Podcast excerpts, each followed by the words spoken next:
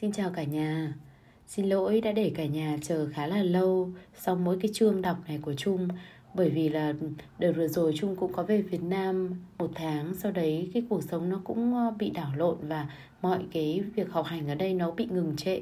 Khi mà Trung quay sang thì Trung phải ờ, tập trung để học lại những kiến thức mà mình đang hỏng ấy, và cũng rơi vào cái đợt thi giữa kỳ và bây giờ là chuẩn bị là thi cuối kỳ.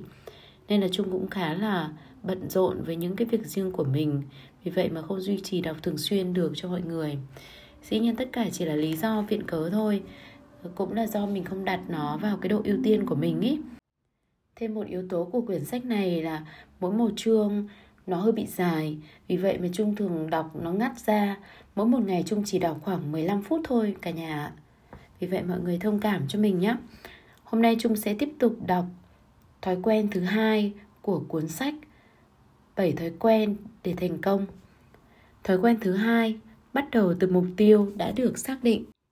Các nguyên tắc lãnh đạo bản thân, những gì lùi lại phía sau, những gì còn ở phía trước đều chẳng là gì so với cái nằm bên trong chính bản thân mỗi người. Oliver Wendell Holmes Bây giờ, bạn hãy tìm một chỗ yên tĩnh và tập trung vào những trang tiếp theo để thực hiện, để thực sự mở ra cánh cửa của sự thay đổi bên trong tâm hồn mình Bằng trí tưởng tượng, hãy hình dung bạn đang dự đám tang một người thân, hình dung bạn lái xe đến nhà tang lễ hay nhà thờ, rồi đưa xe vào bãi đỗ, xuống xe. Khi bạn bước vào bên trong tòa nhà, bạn để ý thấy các vòng hoa và nghe tiếng nhạc cầu hồn thâm trầm. Bạn nhận ra những gương mặt quen thuộc, bạn bè và gia đình. Bạn cảm nhận được sự chia sẻ, cảm thông từ những người hiện diện xung quanh bạn. Khi tiến lên và nhìn vào quan tài, bạn thình lình đối mặt với chính mình. Đây sẽ là lễ tang của chính bạn sau vài chục năm nữa. Tất cả những người này đến đây để viếng bạn, để bày tỏ tình cảm yêu thương và sự cảm kích về sự công hiến của bạn.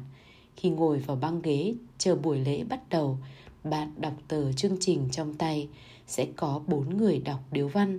Đầu tiên là một người trong gia đình bạn, người thứ hai là một người bạn, anh ta hiểu rất rõ về bạn người thứ ba là một đồng nghiệp của bạn và người thứ tư là một vị linh mục đại diện cộng đồng nơi bạn sinh sống. Bạn muốn những người đọc điếu văn này nói gì về con người và cuộc đời của bạn? Bạn muốn họ mô tả bạn là một người chồng, người vợ, một người cha, mẹ, một đứa con, một người bạn hay một đồng nghiệp như thế nào? Bạn muốn họ thấy được tính cách gì ở con người bạn hay bạn muốn họ ghi nhớ sự cống hiến hoặc thành tích nào đó của bạn? Hãy nhìn những người xung quanh bạn và tự hỏi đã làm được gì để trở thành một tấm gương sáng trong lòng họ. Trước khi đọc tiếp, hãy dành vài phút để ghi chép cảm tưởng của bạn. Việc này sẽ giúp bạn hiểu rõ hơn thói quen thứ hai. Một, bắt đầu từ mục tiêu đã được xác định có nghĩa là gì. Nếu tham gia một cách nghiêm túc vào thí nghiệm trên, sẽ có những khoảng khắc bạn chạm đến những giá trị cơ bản sâu xa trong tâm hồn mình bạn sẽ có cuộc tiếp xúc ngắn với hệ thống hướng dẫn nội tâm ngay tại trung tâm vòng tròn ảnh hưởng của bạn. Hãy ngẫm nghĩ những lời sau đây của Joseph Editions. Khi nhìn vào bia mộ của những con người vĩ đại, mọi cảm giác ghen tị trong tôi biến mất. Khi đọc văn bia ghi lại những lời hay ý đẹp, mọi dục vọng tầm thường trong tôi tiêu tan. Khi chứng kiến nỗi đau buồn khôn xiết của những bậc cha mẹ bên nấm mồ, tôi quặn lòng thương cảm khi đứng trước nấm mồ của cha mẹ, tôi nghĩ đến hư danh của những kẻ mà chúng ta buộc phải tuân lệnh, các bậc vua chúa. Họ nằm bên cạnh những kẻ đã hạ bệ họ, những kẻ kình địch lại sát vai nhau khi lìa đời. Trước những anh hùng kiệt tác, hào kiệt đã phân chia thế giới bằng các cuộc tranh chấp đổ máu. Tôi suy ngẫm trong đau buồn và ngạc nhiên trước toan tính nhỏ nhặt của loài người. Khi đọc những ngày tháng ghi trên bia mộ, trong đó có một số người vừa chết ngày hôm qua và một số đã chết cách đây 600 năm. Tôi nghĩ đến cái ngày trọng đại khi tất cả chúng ta đều là những người đương thời và cùng nhau hiện diện.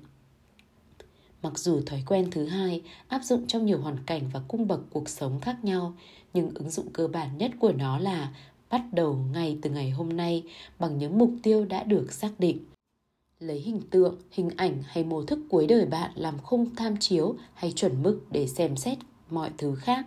mỗi chặng đường đời, hành vi của bạn ngày hôm nay, trong tương lai, tuần sau, tháng sau sẽ được xem xét trong bối cảnh tổng thể, bao gồm những điều có ý nghĩa nhất đối với bạn. Bằng cách ghi nhớ những mục tiêu đó, bạn mới có thể tin chắc vào những gì bạn làm và một ngày cụ thể nào đó sẽ không vi phạm các chuẩn mực mà mình đã xác định là quan trọng nhất và mỗi một ngày bạn sống sẽ góp phần tích cực cho mục tiêu mà bạn đã xác định trong suốt cuộc đời mình. Bắt đầu từ mục tiêu đã được xác định có nghĩa là xuất phát bằng một sự hiểu biết rõ ràng về đích đến của bạn. Điều đó có nghĩa là bạn biết nơi mình muốn đến, do đó bạn sẽ hiểu rõ hiện tại mình đang ở đâu để luôn đi đúng hướng. Con người thật dễ xa vào những chiếc bẫy của đời thường, của cuộc mưu sinh hàng ngày. Họ lao vào việc ngày một nhiều hơn, nhằm leo lên bậc cao nhất của chiếc tham, của chiếc thang danh vọng, để rồi phát hiện ra rằng chiếc thang bắc nhầm bức tường. Mọi người đều bận rộn, thậm chí rất bận rộn với cuộc sống, nhưng sự bận rộn đó nhiều khi không mang lại hiệu quả.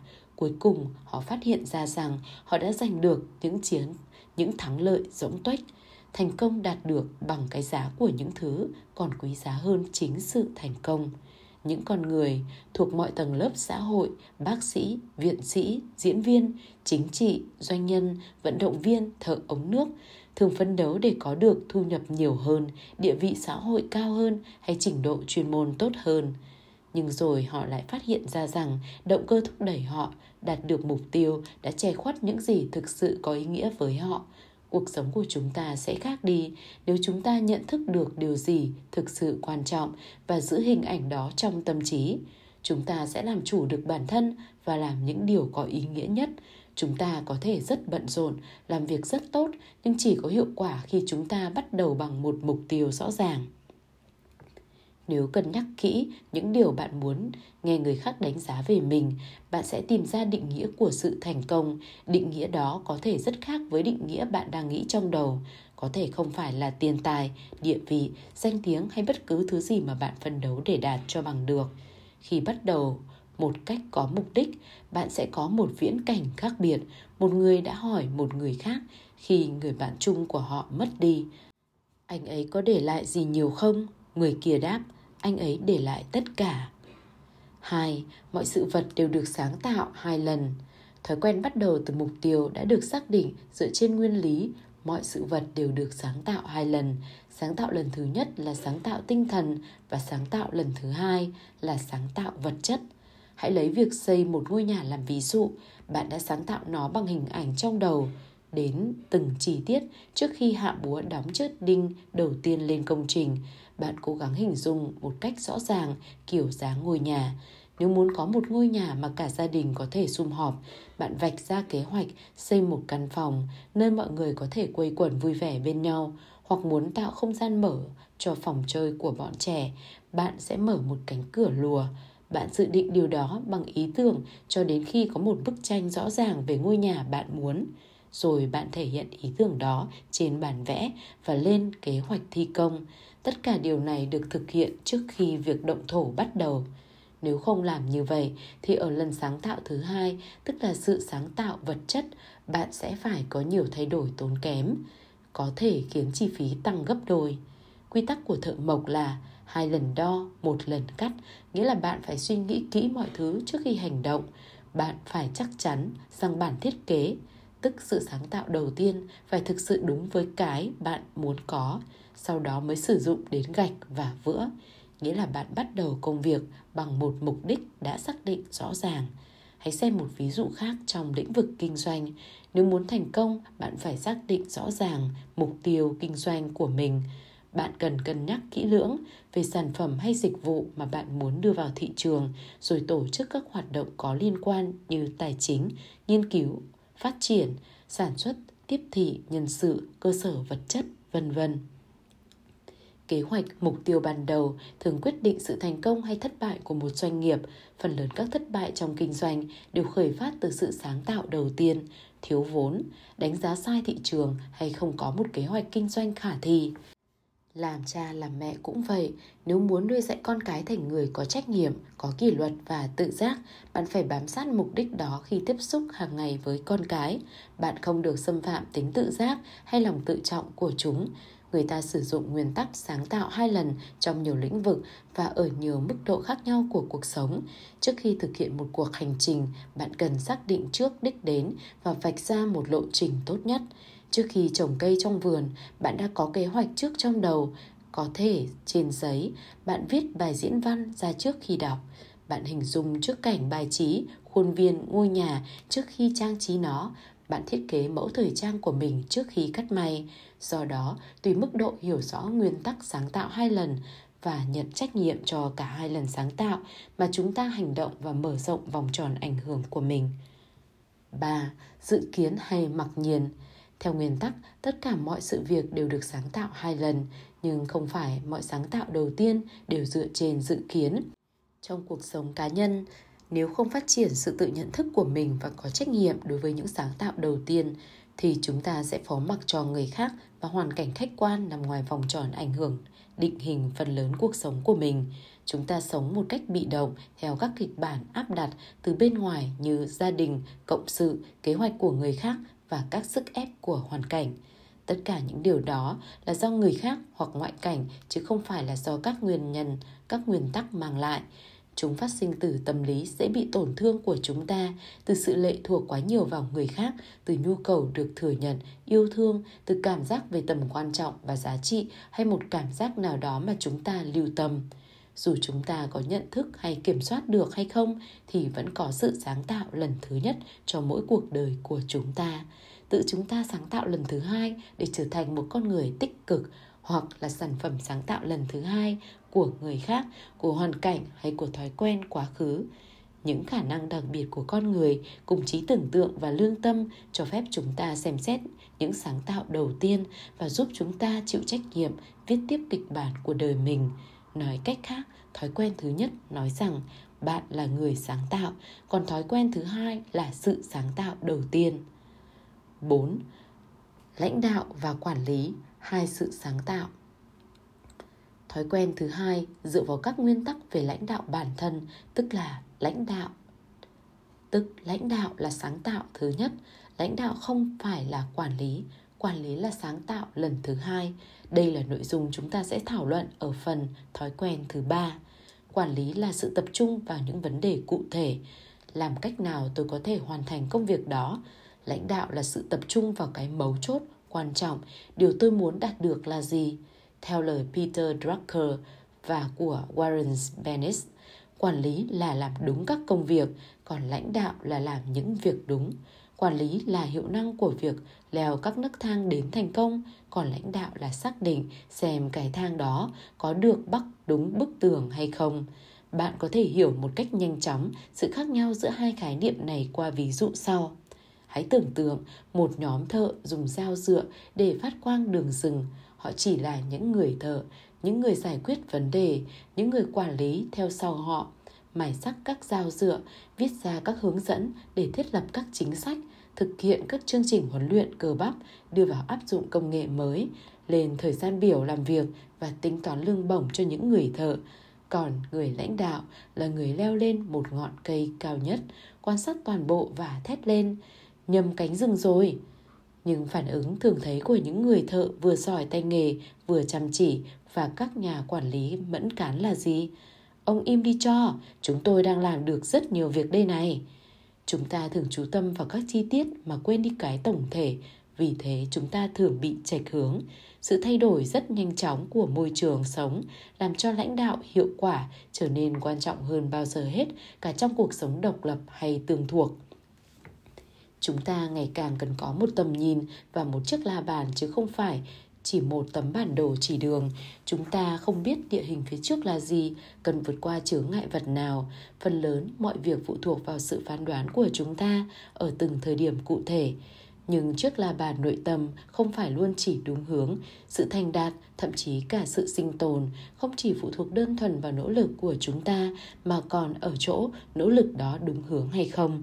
Sự thay đổi muôn hình vạn trạng trong hầu hết các lĩnh vực sản xuất và nghề nghiệp đòi hỏi lãnh đạo phải được xem là yếu tố quan trọng hàng đầu và quản lý đứng hàng thứ hai.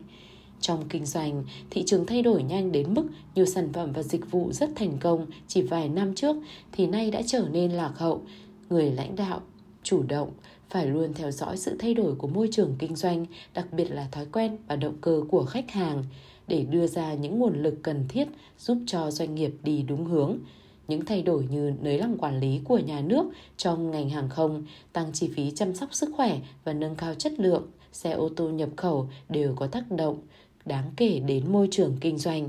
Nếu các doanh nghiệp không theo dõi môi trường kinh doanh, kể cả các nhóm nhân viên của mình và sáng suốt lãnh đạo thì không một kỹ năng quản trị nào có thể cứu doanh nghiệp đó khỏi sụp đổ. Quản lý hiệu quả mà không lãnh đạo đúng hướng thì cũng giống như siết chặt các ghế ngồi trong bong tàu Titanic, không có sự thành công nào trong quản lý có thể bù đắp được những sai lầm trong lãnh đạo Thế nhưng, lãnh đạo không phải là công việc dễ dàng bởi chúng ta thường bị vướng vào mô thức quản lý. Tại buổi họp cuối cùng trong chương trình phát triển quản lý kéo dài một năm tại Seattle, chủ tịch một công ty dầu khí đến gặp tôi và nói Này Stephen, khi ông nêu ra sự khác biệt giữa lãnh đạo và quản lý, tôi đã xem lại vai trò chủ tịch công ty của tôi và nhận ra rằng tôi chưa bao giờ lãnh đạo cả, tôi chỉ lao vào công tác quản lý, bị chôn vùi trong hàng đống công việc sự vụng hàng ngày.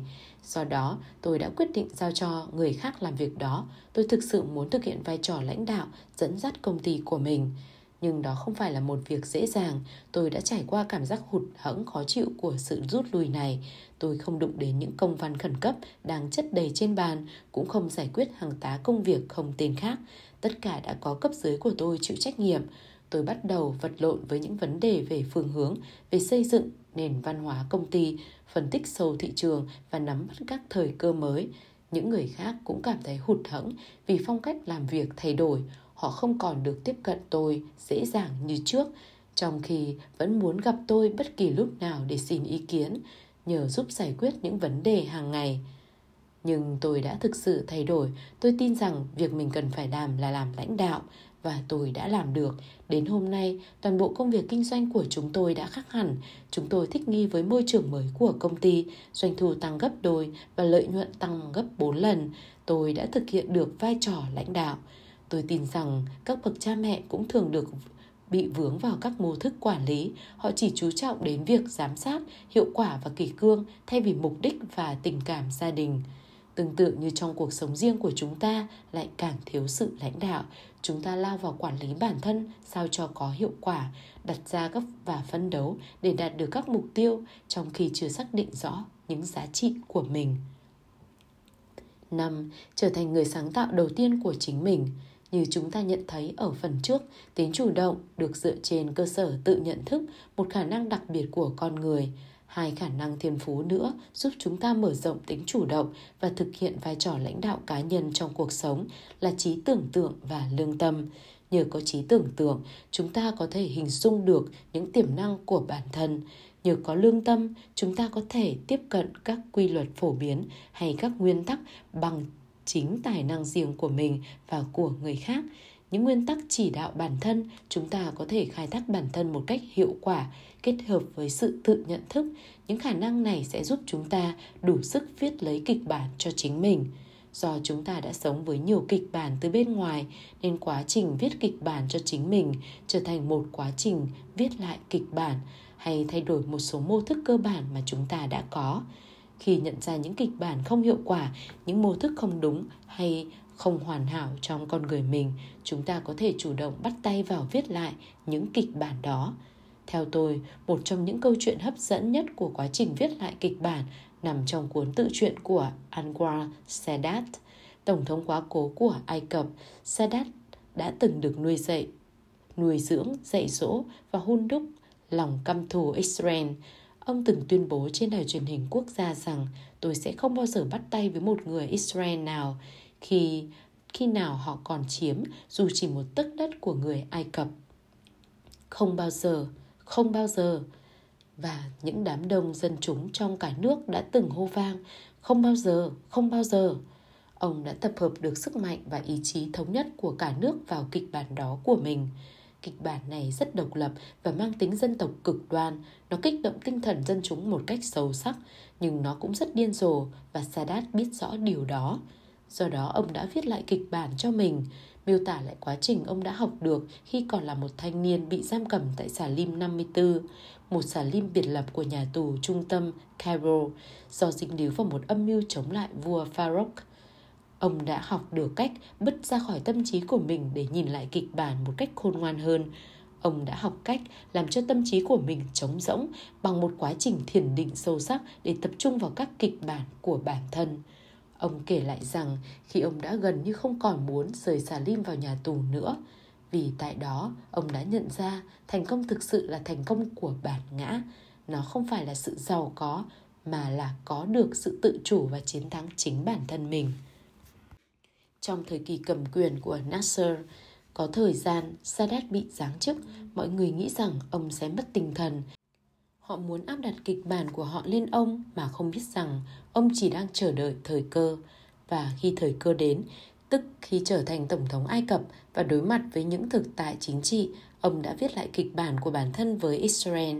Ông đã đến thăm Quốc hội Israel, Knesset, tại Jerusalem và mở ra một trong những phong trào hòa bình chưa từng có trong lịch sử thế giới, một sáng kiến táo bạo dẫn đến Hiệp ước Camp David giữa Ai Cập và Israel. Sadat đã biết dùng từ sự tự nhận thức, trí tưởng tượng và lương tâm của mình để lãnh đạo bản thân, làm thay đổi một mô thức cốt lõi và cách nhìn về hoàn cảnh. Ông đã tác động vào trọng tâm vòng tròn ảnh hưởng của mình để thay đổi mô thức đó, một thay đổi làm ảnh hưởng đến hàng triệu con người trong vòng tròn quan tâm lớn hơn. Trong quá trình phát triển sự tự nhận thức, nhiều người trong chúng ta phát hiện ra những kịch bản kém hiệu quả, những thói quen đã được ăn sâu và hoàn toàn không nên có và không phù hợp với những điều chúng ta thực sự quý trọng trong cuộc sống. Thói quen thứ hai nói rằng chúng ta không cần phải chung sống với những kịch bản đó. Chúng ta có quyền sử dụng trí tưởng tượng và óc sáng tạo của mình để viết lại những kịch bản mới hiệu quả hơn, phù hợp hơn với những giá trị sâu sắc nhất và những nguyên tắc đúng đắn mang lại ý nghĩa thực sự. Nếu là một người có phản ứng quá mức trong việc dạy dỗ con cái thì mỗi khi chúng bắt đầu làm điều gì đó sai trái, tôi sẽ không kiềm chế được cơn giận dữ. Tôi không tập trung vào sự trưởng thành lâu dài hay cảm thông mà vào hành vi nhất thời. Tôi đang cố gắng để chiến thắng trong một trận đấu chứ không phải cả cuộc chiến. Khi đó tôi sử dụng uy quyền của mình là hét, nạt nộ, đe dọa và trừng phạt các con tôi và tôi chiến thắng.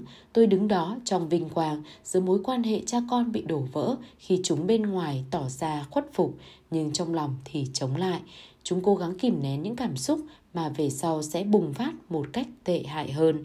Giờ đây, nếu tôi là người ngồi dự, ngồi dự lễ tang như đã tưởng tượng ở phần đầu và một trong những đứa con của tôi chuẩn bị lên tiếng, tôi muốn nghe nó nói về tôi như một người cha đã dạy dỗ, rèn luyện ý thức kỷ luật cho anh em chúng với lòng yêu thương vô bờ, chứ không phải bằng những trận đòn và lời la mắng.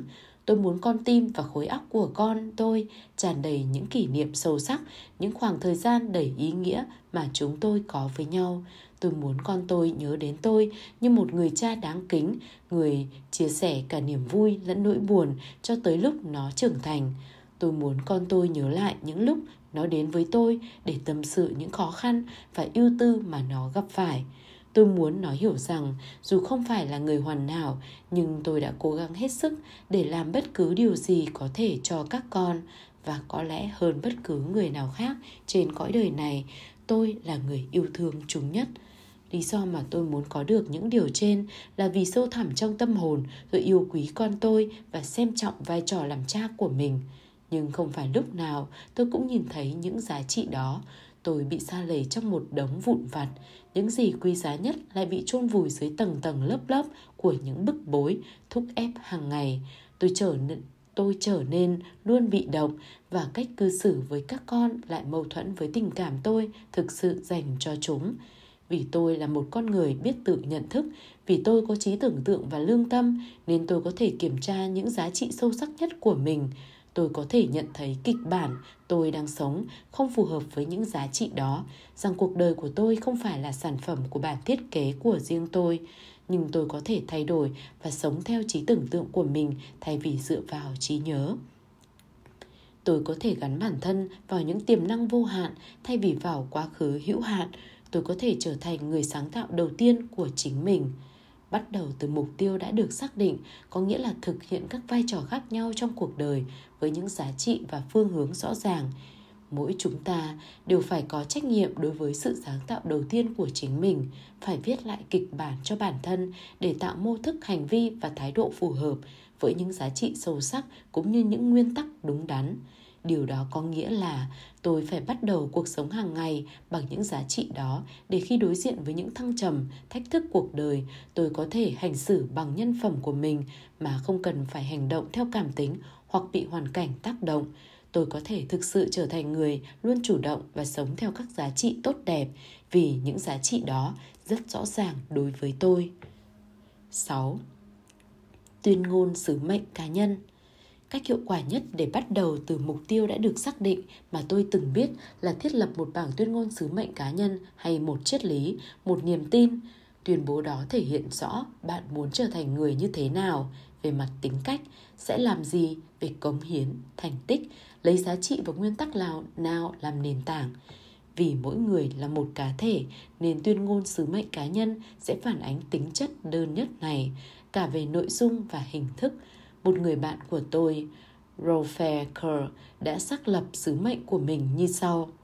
Trước hết, phải thành công trong cuộc sống gia đình, tìm kiếm và sống xứng đáng sự hỗ trợ tuyệt vời từ những người xung quanh, luôn sống lương thiện, luôn nhớ tới những người có công giúp đỡ mình, lắng nghe cả hai phía, lắng nghe cả hai phía trước khi phán quyết, sẵn lòng nhận lời khuyên của người khác, bênh vực những người vắng mặt, chân thành nhưng quyết đoán, mỗi năm thành thạo một việc mới có kế hoạch công việc ngày mai ngày từ hôm nay không ngồi yên chờ đợi luôn duy trì một thái độ tích cực luôn có đầu óc hài hước trật tự ngăn nắp trong sinh hoạt cá nhân và công việc đừng sợ mắc sai lầm chỉ sợ thiếu óc sáng tạo thiếu tinh thần xây dựng và sửa chữa sai lầm luôn tạo được luôn tạo điều kiện cho cấp dưới thành công nghe nhiều nghe nhiều hơn nói dồn hết khả năng và nỗ lực vào công việc hiện thời, không bận tâm về công việc sắp tới hay sự thăng quan tiến chức.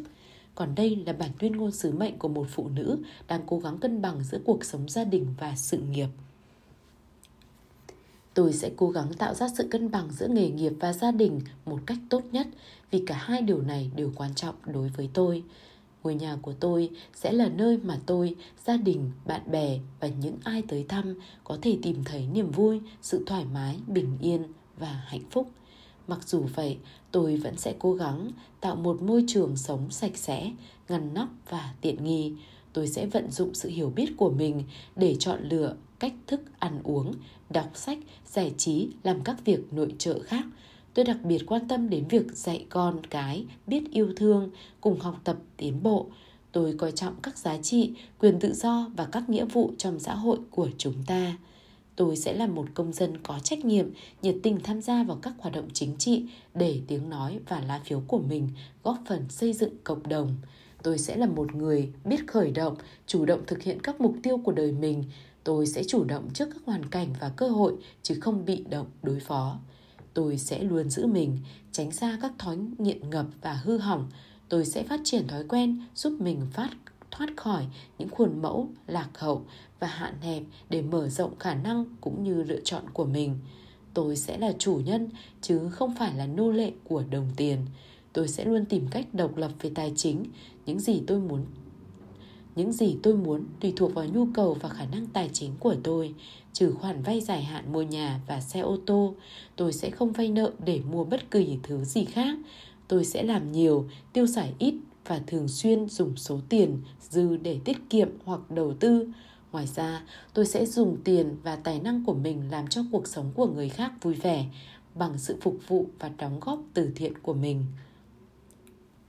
bạn có thể xem bản tuyên ngôn sứ mệnh cá nhân là một bản hiến pháp của cá nhân bạn và khi mọi bản hiến pháp trên thế giới về cơ bản, hiến pháp của bạn là không thay đổi, như hiến pháp của Hoa Kỳ chẳng hạn, trong hơn 200 năm qua, nó chỉ có 26 bổ sung, sửa đổi, trong đó bản gốc chỉ sửa đổi đúng 10 điểm. Hiến pháp Hoa Kỳ là tiêu chuẩn để đánh giá bất kỳ bộ luật nào của nước Mỹ. Đây là văn bản mà Tổng thống Mỹ nhận trách nhiệm bảo vệ và ủng hộ khi tuyên thệ nhận chức.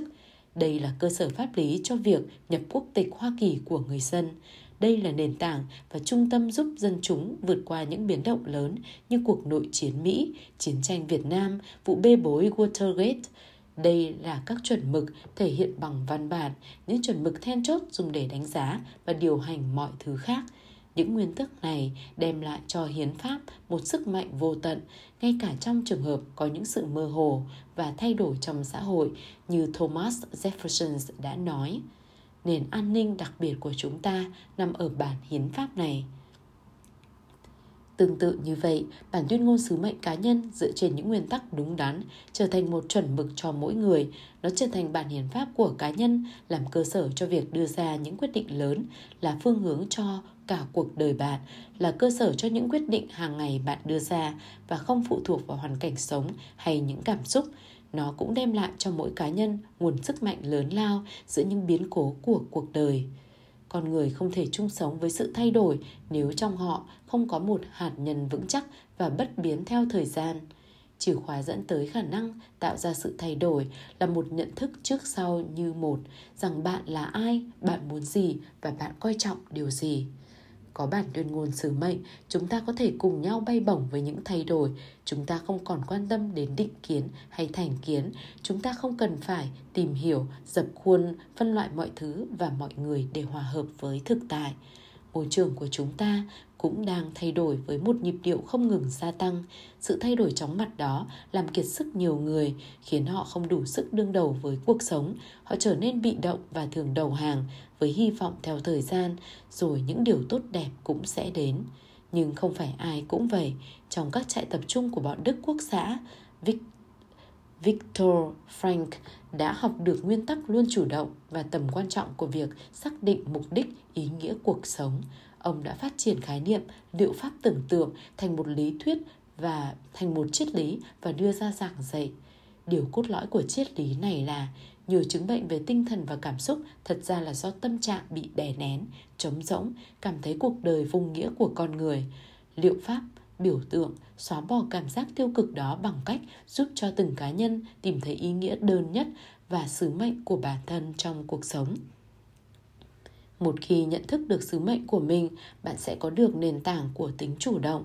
Bạn có được tầm nhìn về những giá trị dẫn dắt cuộc đời bạn. Bạn có được phương hướng cơ bản để từ đó đặt ra các mục tiêu ngắn hạn và dài hạn. Bạn có được sức mạnh của bản hiến pháp cá nhân được viết ra dựa trên các nguyên tắc đúng đắn, dùng làm căn cứ để đánh giá một cách hữu hiệu mọi quyết định về việc sử dụng tốt nhất thời gian, sức lực và tài năng của bạn. 7 trung tâm của vòng tròn ảnh hưởng.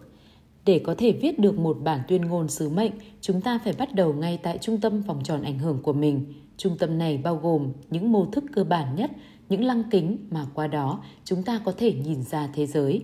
Chính tại trung tâm này, chúng ta xử lý tầm nhìn và những giá trị của mình, sử dụng khả năng nhận thức để xem xét các bản đồ, chỉ dẫn và nếu có được các nguyên tắc đúng đắn, chúng ta sẽ biết chắc các bản đồ chỉ đúng đường, biết chắc các mô thức của mình được dựa trên các nguyên tắc và cơ sở hiện thực.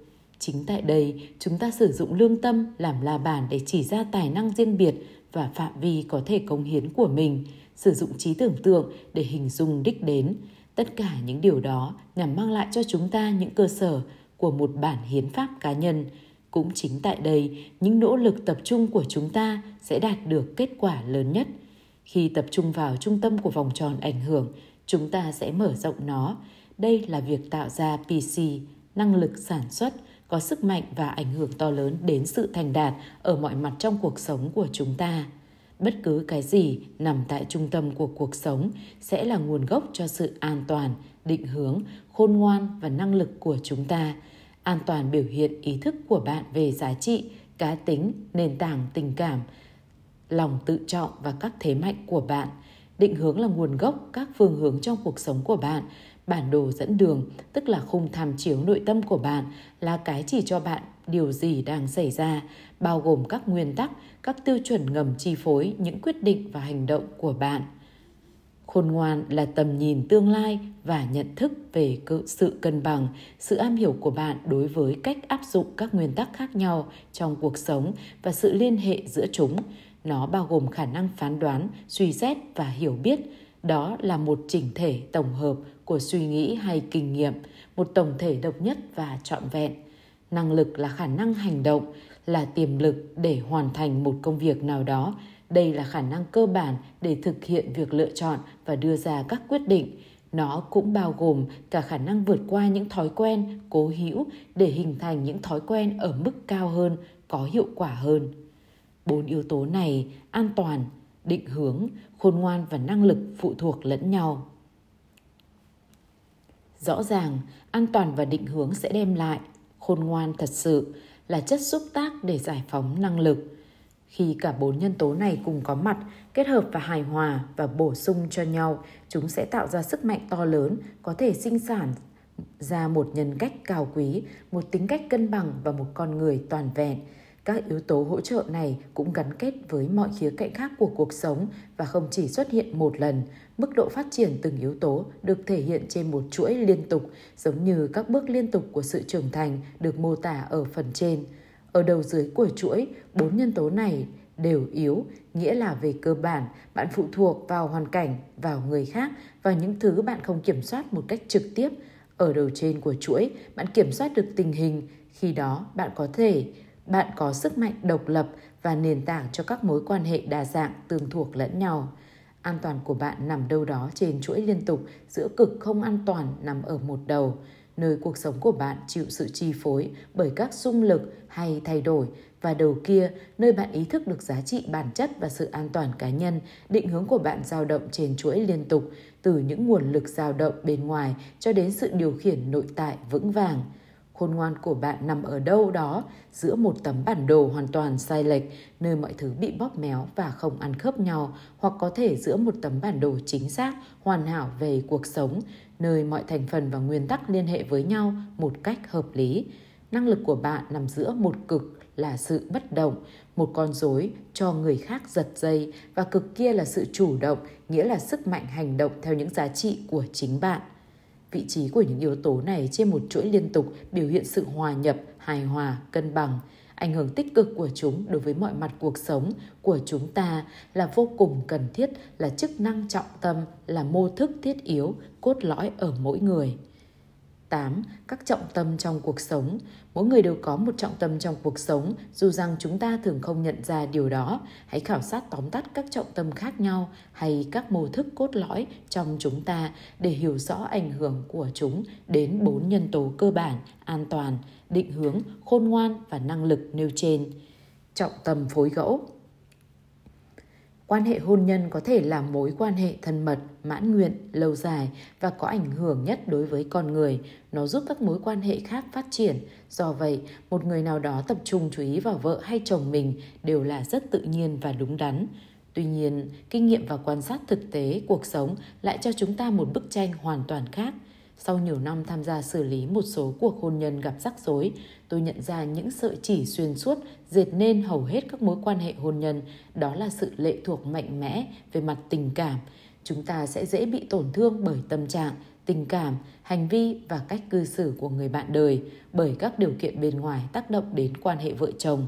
Ví dụ một đứa con mới chào đời, tác động của gia đình bên vợ chồng, những khó khăn tài chính, sự thành công về mặt xã hội của một trong hai người – khi trách nhiệm tăng lên và sự căng thẳng xuất hiện trong quan hệ hôn nhân, chúng ta có xu hướng quay trở lại các kịch bản đã được trang bị trong giai đoạn trưởng thành và người bạn đời của chúng ta cũng thế.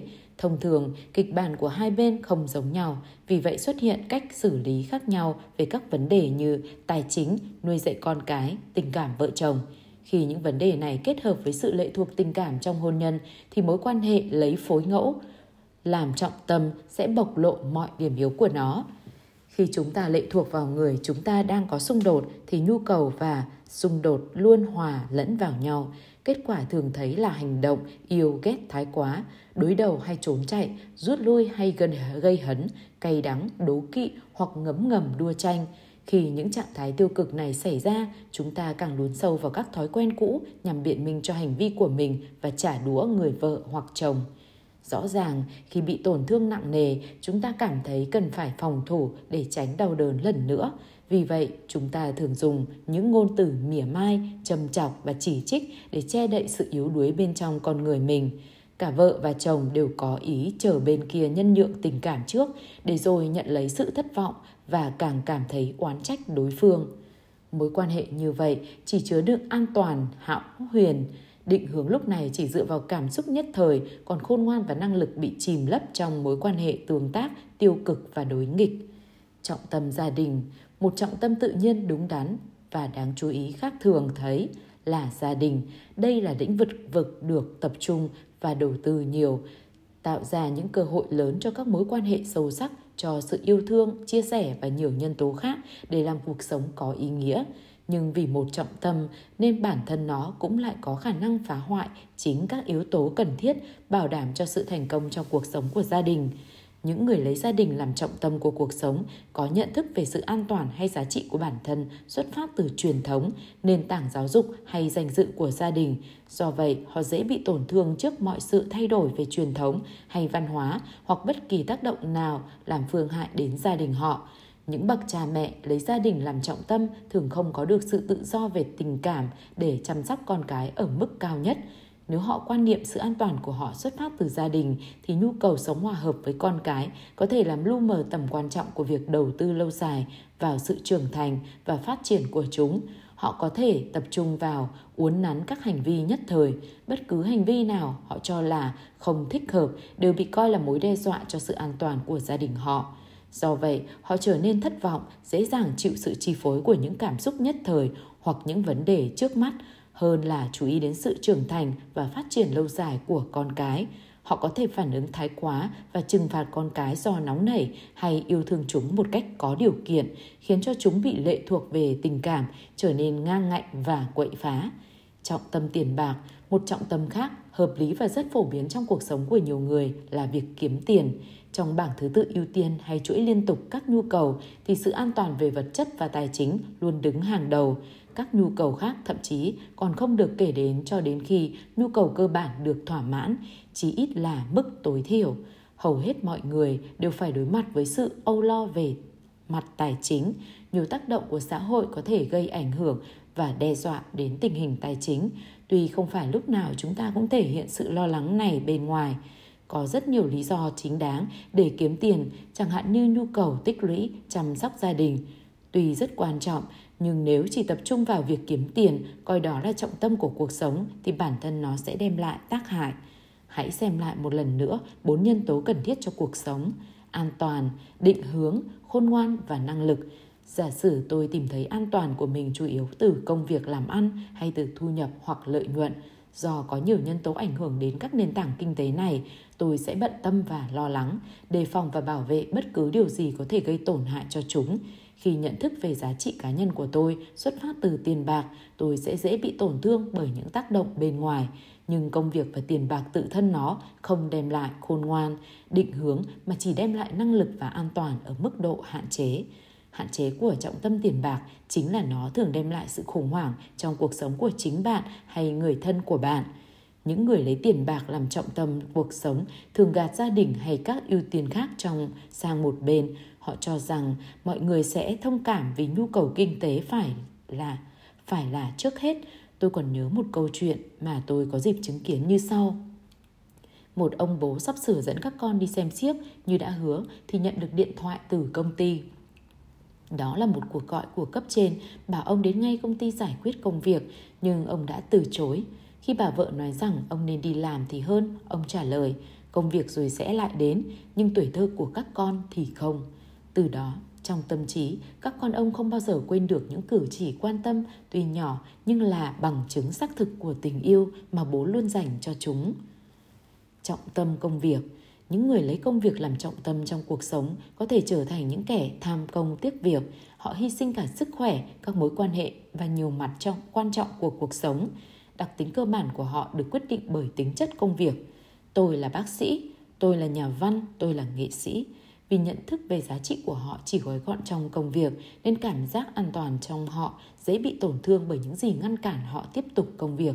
Định hướng cuộc sống của họ luôn phụ thuộc vào nhu cầu công việc, khôn ngoan và năng lực cũng sẽ bị giới hạn trong phạm vi công việc. Do đó, họ luôn tỏ ra kém nhạy bén trong các lĩnh vực khác của cuộc sống như mối quan hệ gia đình, ứng xử xã hội.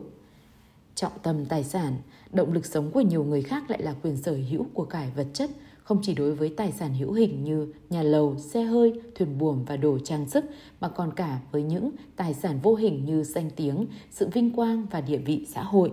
Đa số chúng ta đều nhận thức được qua kinh nghiệm sống của mình về sự khiếm khuyết của trọng tâm này, đơn giản bởi vì chúng chịu ảnh hưởng của rất nhiều yếu tố và có thể mất đi nhanh chóng. Nếu cảm giác về sự an toàn của tôi dựa vào danh tiếng hay số của cải vật chất có được thì cuộc sống của tôi luôn trong tình trạng bị đe dọa và lo âu. Tôi thường xuyên lo sợ tài sản của mình bị trộm cắp hoặc mất giá. Nếu gặp ai có địa vị cao hơn, giàu có hay nổi tiếng hơn, tôi sẽ cảm thấy tự ti. Còn nếu gặp ai hèn mọn hơn, thấp kém hơn về tiền tài, địa vị, tôi sẽ cảm thấy hãnh diện. Nhận thức của tôi về giá trị bản thân luôn luôn biến động. Tôi không có được cảm giác yên ổn hay một bản ngã ổn định. Tôi sẽ không ngừng tìm cách giữ gìn, bảo vệ tài sản, cổ phiếu địa vị và tiếng tăm của mình. Chúng ta từng nghe kể hoặc chứng kiến nhiều người tự kết liễu cuộc đời vì sạt nghiệp hay danh tiếng chính trị bị hoen ố. Trọng tâm hưởng lạc thú. Một trọng tâm khác thường thấy có quan hệ chặt chẽ với trọng tâm tài sản là trọng tâm hưởng lạc thú. Chúng ta đang sống trong một thế giới mà sự khoái lạc luôn luôn tồn tại và được khuyến khích. Truyền hình và phim ảnh luôn đáp ứng nhu cầu của con người ở khía cạnh này, luôn khắc họa một cách sinh động những thú vui mà người khác có hoặc có thể tận hưởng trong cuộc sống một cách dễ dàng và đầy thú vị.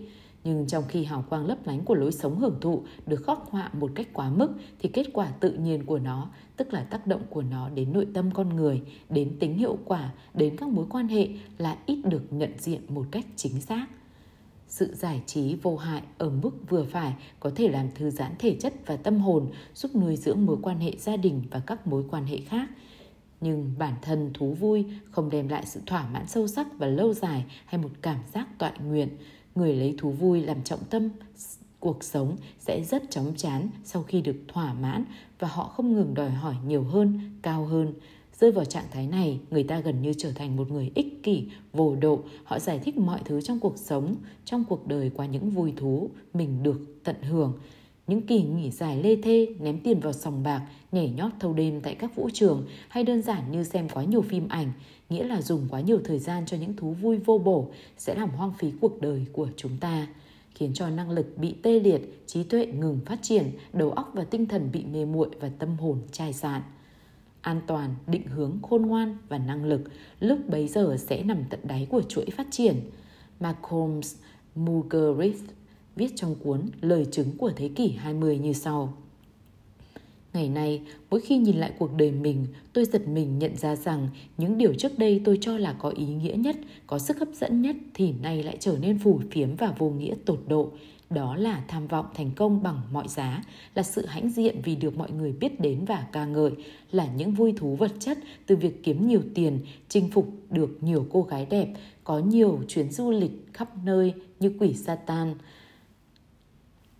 Tất cả giải thích và giúp tôi hiểu được thế nào là sự phù du giả tạo của thế giới này. Hồi tưởng lại, tất cả những trò tự mãn này xem ra chỉ là một sự huyền hoặc, cái mà Pascal gọi là lướt trên cõi tục. Trọng tâm bạn, thù những người trẻ tuổi thường có xu hướng lấy bạn bè làm trọng tâm trong cuộc sống của mình. Đối với họ, việc gia nhập vào một nhóm bạn đồng trang lứa là một việc vô cùng quan trọng. Tấm gương xã hội bị méo mó và luôn thay đổi trở thành nguồn lực cho bốn nhân tố chi phối cuộc sống dẫn đến sự phụ thuộc nhiều hơn vào sự biến đổi của tâm trạng, tình cảm, thái độ và hành vi của người khác. Việc lấy bạn bè làm trọng tâm của cuộc sống cũng có thể chỉ tập trung vào một vài người.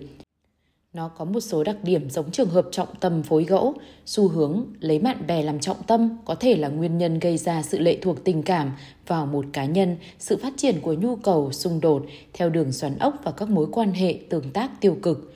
Ngược lại, cũng có số ít người lấy đối thủ làm trọng tâm cuộc sống, đặc biệt khi họ có sự tương tác thường xuyên với đối thủ. Tuy ít ai làm điều này một cách có ý thức, nhưng không phải là không phổ biến.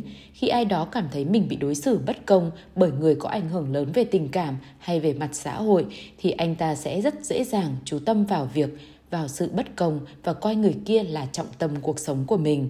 Thay vì sống một cách luôn chủ động cho cuộc đời mình, người lấy đối thủ làm trọng tâm, phản ứng lại một cách thụ động tùy vào hành vi và thái độ của đối thủ. Tôi có một anh bạn giảng dạy tại một trường đại học. Anh ta đã trở nên quẫn trí vì sự yếu kém của một người quản lý, người có mối quan hệ rất xấu với anh ta.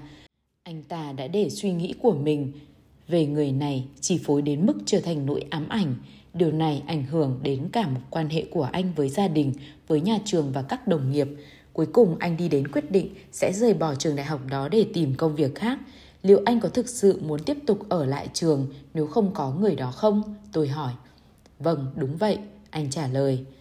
Vì chừng nào còn có mặt hắn ở đây, cuộc đời tôi sẽ còn bị gián đoạn, bị làm cho đảo lộn, tôi phải đi thôi. Tại sao anh lại lấy người này làm trọng tâm của cuộc đời anh? Tôi hỏi lại. Anh ta giật mình vì câu hỏi này, nhưng rồi anh phủ nhận nó và tôi chỉ cho anh ta thấy rằng anh ta đang để cho một cá nhân cùng với sự yếu kém của họ làm méo mó toàn bộ tấm bản đồ cuộc đời của mình, phá hoại niềm tin và cả mối quan hệ với người thân. Cuối cùng, anh ta thừa nhận rằng con đường đó đã có ảnh hưởng đến anh, nhưng phủ nhận việc tự anh đưa ra sự lựa chọn này. Anh ta đổ trách nhiệm cho người quản lý nọ và tuyên bố bản thân anh không có trách nhiệm gì trong việc này. Chúng tôi tiếp tục trao đổi. Dần dần, anh ta cũng nhận thấy rằng quả thật anh có một phần trăm trách nhiệm. Quả thật anh có một phần trách nhiệm, nhưng vì anh đã xử lý trách nhiệm này không tốt nên trở thành người vô trách nhiệm. Nhiều người ly hôn cũng bị rơi vào tình trạng tương tự, họ không thoát ra được tâm trạng oán giận, cay đắng và trách móc người vợ chồng đã ly dị. Trong nhận thức tiêu cực về mặt tâm lý, họ vẫn còn là vợ chồng, thế nên người này mới cần đến những nhược điểm của người kia để biện hộ, bảo chữa cho mình. Nhiều đứa trẻ vị thành niên sống trầm lặng hay phóng túng với sự căm ghét của cha mẹ chúng. Chúng lên án cha mẹ về những hành động lạm dụng, bỏ rơi hay thiên vị trong quá khứ và chúng chọn thái độ căm ghét làm trọng tâm của cuộc sống của mình khi lớn lên. Chúng sống một cách bị động theo kịch bản được hình thành từ thái độ đó người lấy bạn hoặc thù làm trọng tâm của cuộc sống sẽ không có được an toàn và thanh thản trong tâm hồn. Cảm giác về giá trị bản thân dễ thay đổi. Họ thường bị chi phối bởi tâm trạng, xúc cảm hay hành vi của người khác. Định hướng ở những người này phụ thuộc vào sự nhận thức và phản ứng của người khác. Còn khôn ngoan bị hạn chế bởi lăng kính xã hội, bởi nỗi ám ảnh về đối thủ. Những người này không có năng lực và phần lớn bị người khác điều khiển trọng tâm tôn giáo. Tôi tin rằng hầu hết những ai thực sự gắn bó với bất kỳ bất kỳ một tôn giáo nào cũng có thể nhận ra việc đi lễ tại nhà thờ, chùa chiền không đồng nghĩa với đức tin của cá nhân. Một số người quá bận rộn với các hoạt động thờ cúng và công việc của giáo hội đến nỗi trở nên vô cảm với những nhu cầu bức thiết của những người xung quanh họ. Đi ngược lại, chính những lời giáo huấn mà họ đã tuyên xưng một cách sâu sắc – trong khi lại có những người không thường xuyên đi lễ, thậm chí chưa bao giờ đi, nhưng thái độ và hành vi của họ lại thể hiện sự tập trung một cách chân thực vào các nguyên tắc đạo đức cơ bản của tôn giáo. Nhờ tham gia từ rất sớm vào các hoạt động giáo hội và các nhóm phục vụ cộng đồng có tổ chức, tôi khám phá ra rằng việc đi lễ không nhất thiết có nghĩa là sống theo các nguyên tắc được nêu ra trong các buổi giảng đạo người ta một mặt rất năng động trong hoạt động tôn giáo, nhưng mặt khác lại có thể không làm theo giáo lý hay kinh thánh.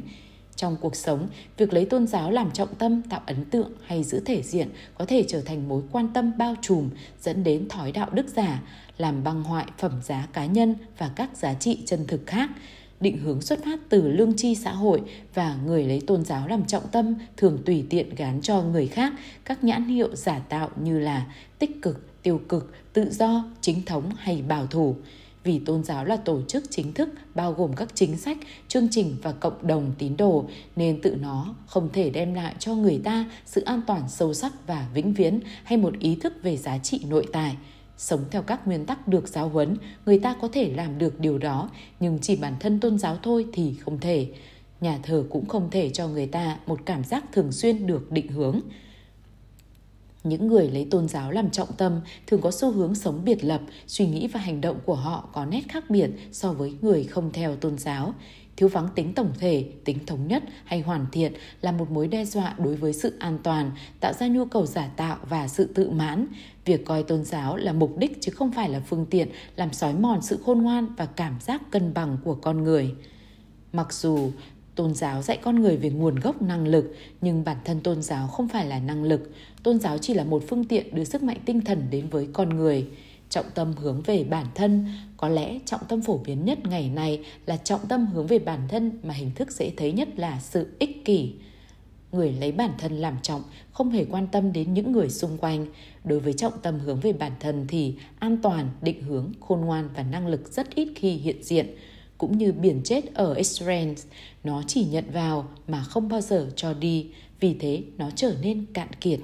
Mặt khác, nếu quan tâm đến sự phát triển của bản ngã theo quan điểm cao cả hơn, đó là sự hoàn thiện năng lực cá nhân để phục vụ, xây dựng và đóng góp một cách có ý nghĩa thì sẽ làm tăng đáng kể bốn nhân tố chi phối cuộc sống. Trên đây là một số trọng tâm phổ biến mà con người thường sử dụng để tiếp cận cuộc sống.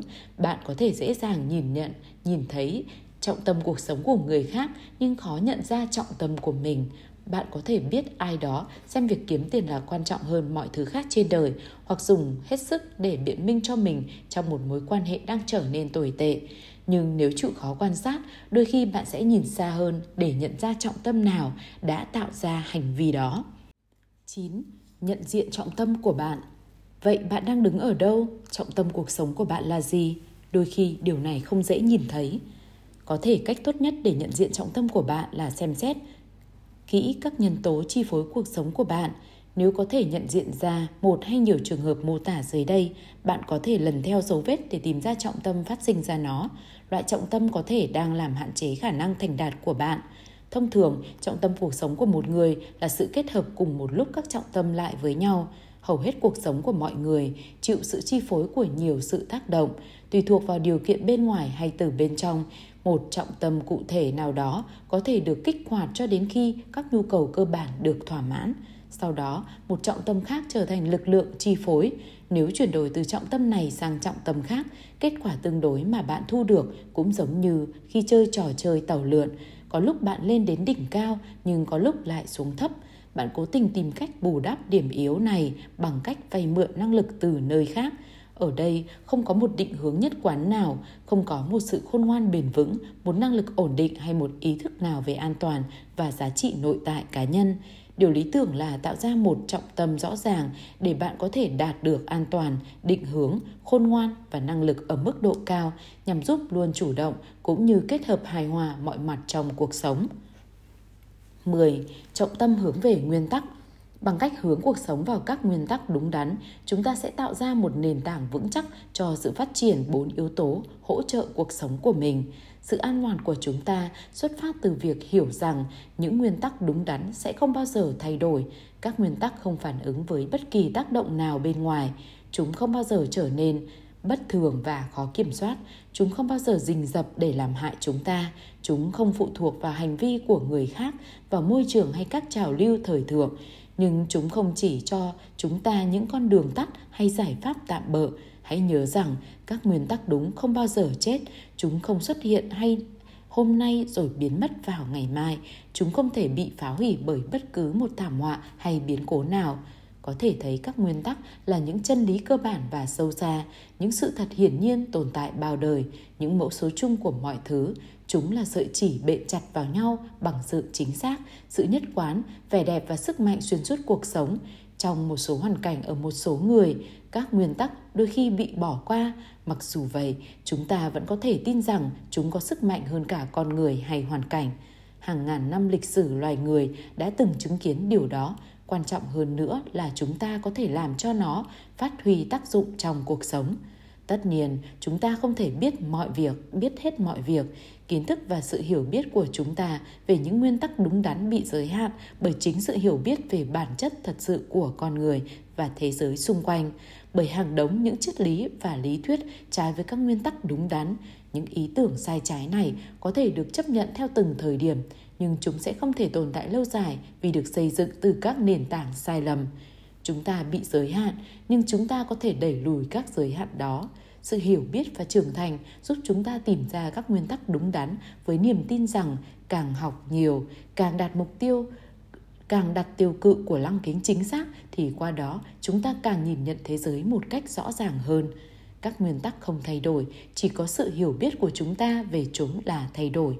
Khôn ngoan và định hướng lấy nguyên tắc làm trọng tâm, xuất phát từ những bản đồ đúng đắn, từ bản chất của sự vật trong hiện tại, quá khứ hoặc tương lai các bản đồ chính xác sẽ giúp ta nhìn rõ đích đến của mình và biết làm thế nào để đến đó. Chúng ta có thể dựa trên các số liệu chính xác để ra quyết định nhằm giúp cho việc thực hiện được dễ dàng và có ý nghĩa. Năng lực cá nhân được tạo ra khi sống theo nguyên tắc là sức mạnh của một người biết tự nhận thức, có tri thức và luôn chủ động, không bị hạn chế bởi thái độ, hành vi của người khác hay bởi tác động của hoàn cảnh và môi trường hạn chế duy nhất có tính thực tế đối với năng lực là hệ quả tự nhiên của bản thân các nguyên tắc. Chúng ta tự do lựa chọn hành động dựa trên sự hiểu biết về các nguyên tắc đúng đắn, nhưng chúng ta không được lựa chọn, không được tự do lựa chọn hệ quả của các hành động đó. Hãy nhớ rằng khi bạn nhấc một đầu của chiếc gậy lên thì bạn cũng nhấc luôn cả đầu bên kia. Các nguyên tắc đều gắn liền với hệ quả tự nhiên. Khi sống phù hợp với chúng chúng ta sẽ thu được những hệ quả tích cực nếu xem thường chúng chúng ta sẽ nhận lấy hậu quả. Nhưng vì các nguyên tắc này áp dụng cho mọi người, dù họ có nhận thấy hay không không, hay không, nên sự hạn chế này mang tính phổ quát và càng biết nhiều các nguyên tắc đúng đắn, chúng ta càng có nhiều lựa chọn để hành động một cách khôn ngoan. Bằng cách tập trung vào các nguyên tắc vĩnh cửu và bất biến, chúng ta sẽ tạo ra mô thức cơ bản cho cuộc sống tích cực. Đây là trọng tâm mở ra triển vọng cho mọi trọng tâm khác hãy nhớ rằng, mô thức của bạn là nguồn gốc hình thành thái độ và hành vi của bạn. Mô thức cũng giống như một cặp kính. Nó ảnh hưởng đến cách bạn nhìn nhận mọi thứ trong cuộc sống của mình. Những điều trong cuộc sống, khi nhìn bằng mô thức các nguyên tắc đúng đắn, sẽ rất khác biệt với khi nhìn bằng các mô thức trọng tâm khác. Để nhanh chóng tìm được sự khác biệt do trọng tâm tạo nên, chúng ta hãy xem xét một vấn đề cụ thể bằng các trọng tâm khác nhau bạn hãy lần lượt nhìn qua từng lăng kính một để cảm nhận phản ứng từ mỗi trọng tâm khác nhau ra sao ở ví dụ sau. Giả sử tối nay bạn rủ vợ đi xem hòa nhạc, bạn đang mua vé và cô ấy rất háo hức. Lúc này là 4 giờ chiều. Đột nhiên sếp gọi bạn vào phòng và nói ông ấy muốn bạn chuẩn bị ngay tài liệu cho một cuộc họp quan trọng sẽ diễn ra vào 9 giờ sáng hôm sau. Nếu bạn xem trọng tâm gia đình, trọng tâm của bạn sẽ là vợ mình.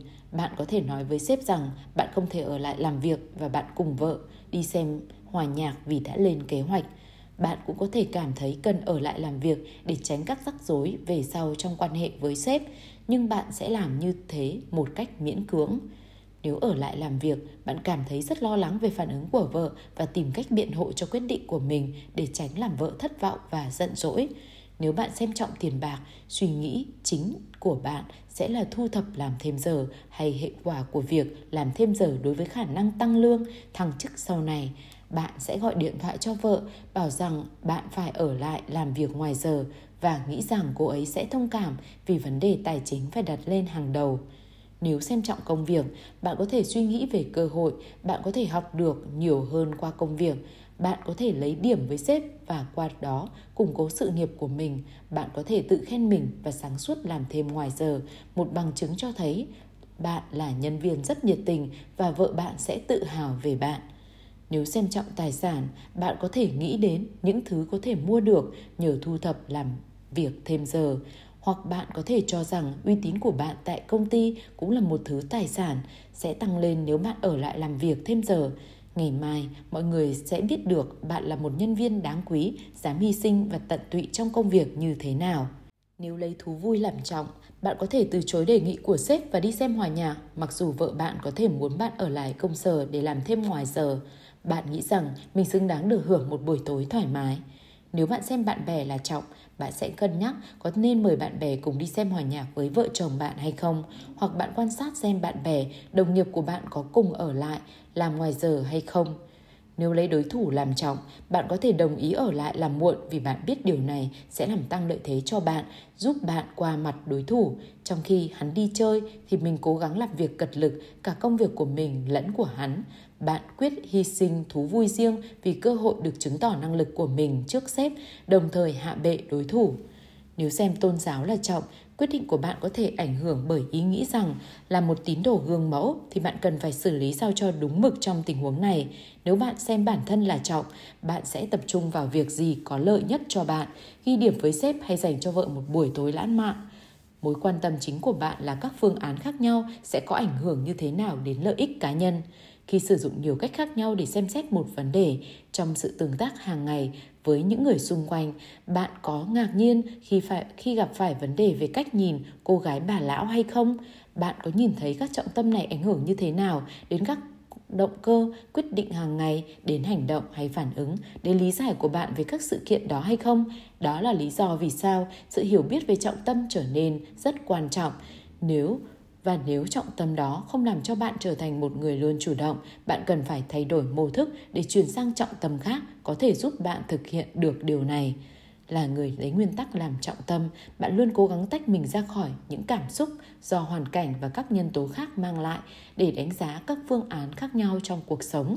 Hãy nhìn nhận mọi việc trong tổng thể, nhu cầu làm việc, nhu cầu tình cảm, gia đình, các nhu cầu khác cũng như các hệ quả đến từ những quyết định khác nhau để đưa ra giải pháp tốt nhất. Bạn Việc bạn chọn đi xem hòa nhạc hay ở lại làm thêm ngoài giờ chỉ là một phần rất nhỏ của một quyết định có hiệu quả. Có thể bạn có lựa chọn giống nhau với các trọng tâm khác nhau, nhưng sẽ có nhiều khác biệt đáng kể khi bạn xuất phát từ mô thức lấy nguyên tắc làm trọng tâm. Nếu bạn lấy nguyên tắc làm trọng tâm, sự an toàn của bạn dựa vào các nguyên tắc đúng đắn, không thay đổi bất kể điều kiện hay hoàn cảnh bên ngoài. Bạn biết rằng các nguyên tắc đúng đắn sẽ giúp bạn định hướng đâu là đích đến và cách thức để đi đến đó. Bạn sử dụng các số liệu chính xác để đưa ra quyết định khả thi. Sự suy xét của bạn bao gồm những kết quả lâu dài, phản ánh sự cân bằng, khôn ngoan và chắc chắn. Bạn nhìn vật, bạn nhìn sự vật khác đi, suy nghĩ và hành động năng lực của bạn chỉ bị hạn chế bởi sự hiểu biết và tuân theo quy luật tự nhiên, các nguyên nhân, các nguyên tắc đúng đắn cũng như hậu quả tự nhiên. Trước hết, bạn hành động không phải do tác động của người khác hay do hoàn cảnh, bạn chủ động trong việc lựa chọn giải pháp bạn cho là tốt nhất, bạn đưa ra các quyết định của mình một cách có ý thức và có hiểu biết. Thứ hai, bạn biết quyết định của mình đưa ra là hiệu quả nhất vì nó được dựa trên các nguyên tắc với những kết quả lâu dài có thể dự đoán được. Thứ ba, điều bạn lựa chọn sẽ góp cho những giá trị tối ưu trong cuộc đời bạn, quyết định ở lại làm thêm giờ để có lợi thế cho người khác tại công ty. Để có lợi thế hơn người khác tại công ty mang một ý nghĩa hoàn toàn khác so với mục đích muốn đóng góp cho sự vững mạnh của công ty hay biểu hiện sự tôn trọng sếp của bạn. Kinh nghiệm của bạn kinh nghiệm bạn có được khi thực hiện các quyết định của mình sẽ đem lại chất lượng và ý nghĩa cho cả cuộc sống của bạn Thứ tư, bạn có thể giao tiếp với vợ và sếp của bạn trong mạng lưới vững chắc các mối quan hệ tương thuộc mà bạn đã tạo ra. Vì là người độc lập nên bạn có thể có được các quan hệ này một cách hiệu quả. Nếu nắm chức vụ cao trong công ty, bạn có thể giao việc chuẩn bị tài liệu cho cấp dưới đáng tin cậy của mình trong khi vẫn có thể đi xem hòa nhạc cùng vợ. Phần việc quan trọng còn lại, bạn có thể đến công ty thật sớm vào sáng hôm sau để giải quyết nốt. Cuối cùng, bạn cảm thấy dễ chịu với quyết định của mình. Bất cứ việc gì bạn quyết định thực hiện, bạn đều tập trung hết sức để hoàn thành một cách vui vẻ, thoải mái nhất. Là người lấy nguyên tắc làm trọng tâm, bạn sẽ có một cái nhìn khác về mọi việc và vì thế bạn sẽ hành động khác. Khi đạt được sự an toàn, định hướng khôn ngoan và năng lực ở mức độ bền vững và ổn định, bạn sẽ có được nền tảng cho một cuộc sống luôn chủ động và thành đạt. 11 thiết lập và vận dụng bản tuyên ngôn sứ mệnh cá nhân. Khi đi sâu vào bên trong con người mình, hiểu và điều chỉnh các mô thức cơ bản cho phù hợp với các nguyên tắc, chúng ta sẽ tạo ra được một trọng tâm hiệu quả, mạnh mẽ và một thấu kính để nhìn thế giới xung quanh. Sau đó, ta mới điều chỉnh tiêu cự của nó để liên hệ với thế giới một cách hữu hiệu nhất. Frank nói rằng chúng ta phát hiện chứ không phải phát minh ra sứ mệnh cuộc đời mình. Tôi rất thích cách dùng từ của ông. Tôi nghĩ mỗi chúng ta đều có một chiếc máy theo dõi đặt bên trong, hoặc chi giác, hoặc nhận thức, những thứ giúp chúng ta nhận biết tính đơn nhất và khả năng đóng góp của từng cá nhân. Theo lời Frankl, mỗi cá nhân đều có một sự nghiệp hay sứ mệnh riêng biệt trong đời và không thể thay đổi vì họ chỉ sống được một lần. Vì vậy, mỗi người có một nhiệm vụ riêng và những cơ hội riêng để thực hiện nó. Chúng ta cần lưu ý tầm quan trọng đặc biệt của tính luôn chủ động và việc tập trung vào vòng tròn ảnh hưởng của chúng ta đi tìm vài ý nghĩa trừu tượng đối với cuộc sống bên trong vòng tròn quan tâm chính là hành vi từ bỏ trách nhiệm luôn chủ động, phó mặc việc sáng tạo lần thứ nhất của mình cho hoàn cảnh hay người khác.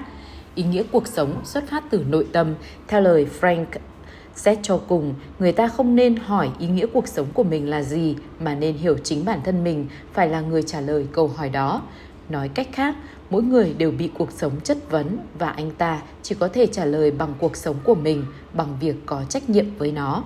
Trách nhiệm cá nhân hay tính luôn chủ động đóng vai trò quan trọng trong sự sáng tạo lần thứ nhất. Trở lại phép ẩn dụ về máy tính, máy vi tính, thói quen thứ nhất cho rằng bạn là người lập trình, còn theo thói quen thứ hai, bạn hãy viết ra chương trình.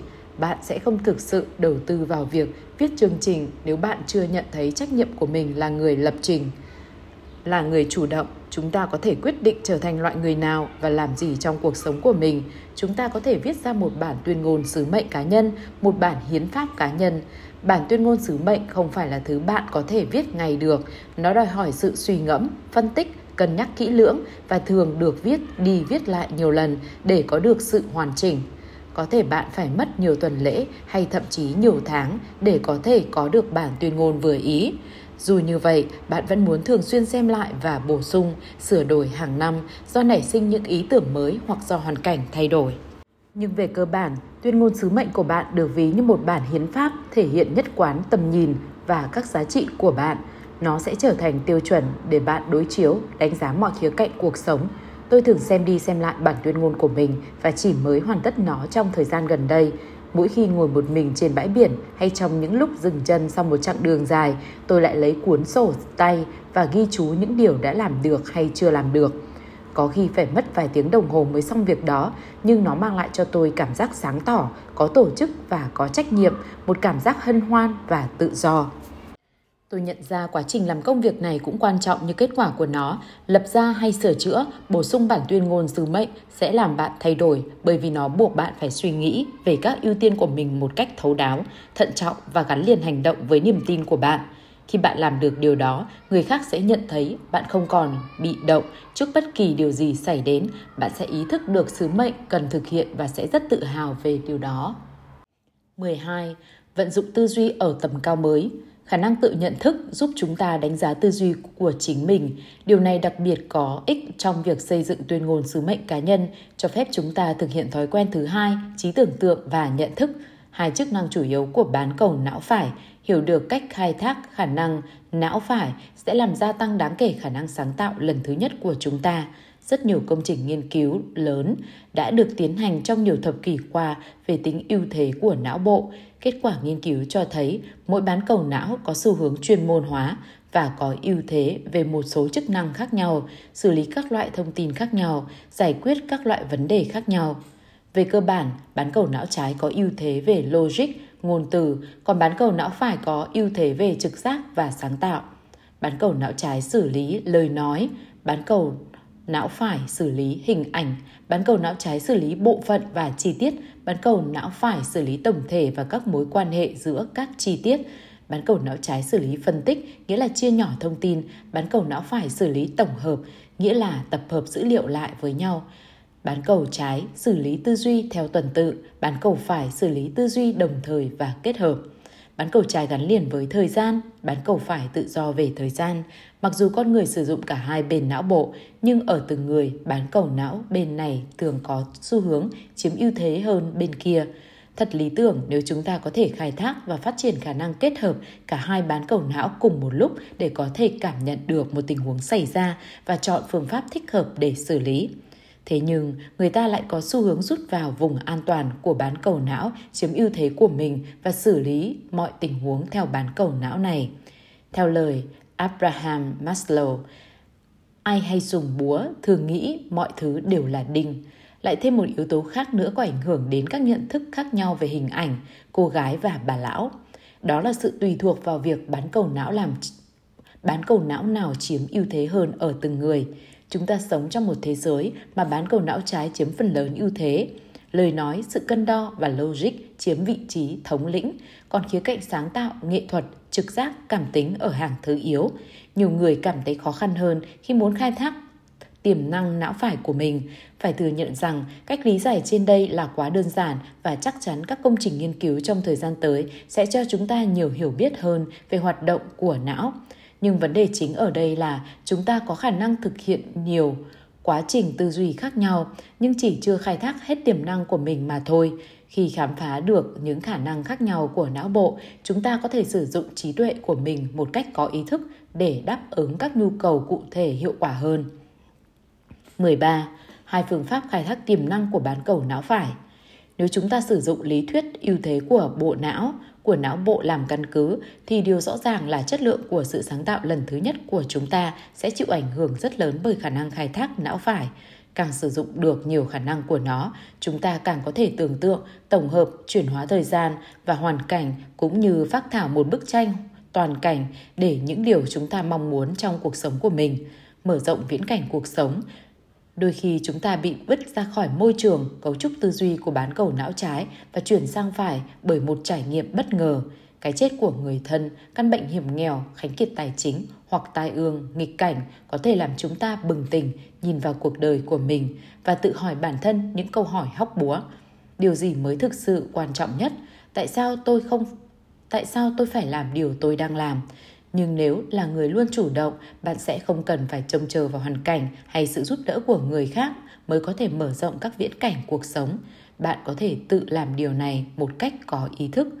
Có một số phương pháp thực hiện nó, chẳng hạn dựa vào sức mạnh của trí tưởng tượng, bạn có thể tưởng tượng ra đám tang của chính bạn như chúng ta đã làm với phần đầu của chương này, hay viết ra các bài điếu văn cho chính mình, hãy viết thật lòng và thật chi tiết – bạn có thể tưởng tượng lễ kỷ niệm lần thứ 25 và 50 ngày cưới của bạn.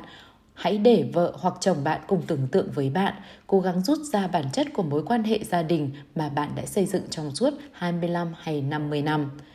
Bạn có thể tưởng tượng viễn cảnh bạn nghỉ hưu, bạn muốn có thành tích gì, công hiến gì trong sự nghiệp của mình, bạn có kế hoạch gì sau khi nghỉ hưu bạn muốn bắt đầu một nghề thứ hai, hãy mở rộng tâm trí mình, hãy tưởng tượng ra những chi tiết phong phú nhất, hãy sử dụng càng nhiều giác quan càng tốt. Tôi đã từng thử nghiệm những bài tập tưởng tượng tương tự với các lớp học của tôi tại trường đại học. Giả dụ rằng các em chỉ còn sống hết học kỳ này thôi, tôi nói với sinh viên và trong học kỳ này, mỗi em phải trở thành một sinh viên tốt của trường. Hãy tưởng tượng xem các em nên làm những gì, nên sống thế nào. Lập tức mọi thứ được đặt vào một viễn cảnh khác hẳn, những giá trị trước đây không nhận thấy này bỗng xuất hiện rõ nét. Tôi cũng yêu cầu từng sinh viên sống với viễn cảnh của mình trong vòng một tuần và ghi nhật ký những trải nghiệm của mình. Kết quả rất đáng khích lệ. Các em bắt đầu viết thư cho cha mẹ để bày tỏ tình cảm, rằng chúng yêu quý họ như thế nào. Những sinh viên đang bất hòa với anh chị em hay bạn bè thì cố gắng hàn gắn lại. Một đề tài trung tâm xuyên suốt mọi hoạt động của giới trẻ và được ưu tiên hàng đầu đó là tình yêu với nhận thức rằng chỉ còn sống một thời gian ngắn nữa, những hành động và lời nói thiếu suy nghĩ, những lên án, đổ lỗi hay xúc phạm người khác đối với các em nay trở nên vô nghĩa. Những nguyên tắc và giá trị của cuộc sống giờ trở nên rõ ràng hơn bao giờ hết. Có một số phương pháp sử dụng trí tưởng tượng để tiếp cận với những giá trị và mọi phương pháp tôi từng sử dụng đều có hiệu quả như nhau khi người ta thực hiện quyết tâm tìm ra điều gì là quan trọng nhất đối với cuộc sống, trở thành con người như thế nào và muốn làm gì, thì họ trở nên rất cung kính. Họ bắt đầu có tư duy ở tầm cao hơn hiện tại và cả tương lai. Hình dung và quyết tâm thực hiện. Lãnh đạo bản thân không phải là một trải nghiệm đơn lẻ, cũng không phải là sự bắt đầu và kết thúc bằng việc viết ra tuyên ngôn sứ mệnh cá nhân. Đúng hơn, đó là một quá trình liên tục nhằm duy trì tầm nhìn và những giá trị để điều chỉnh nhịp sống sao cho phù hợp với những gì bạn cho là quan trọng nhất. Và trong nỗ lực đó, sức mạnh của bán cầu não phải có thể sẽ có ích cho bạn khi bạn muốn gắn kết tuyên ngôn sứ mệnh cá nhân của mình vào cuộc sống. Đó là một ứng dụng khác của thói quen bắt đầu từ mục tiêu đã được xác định.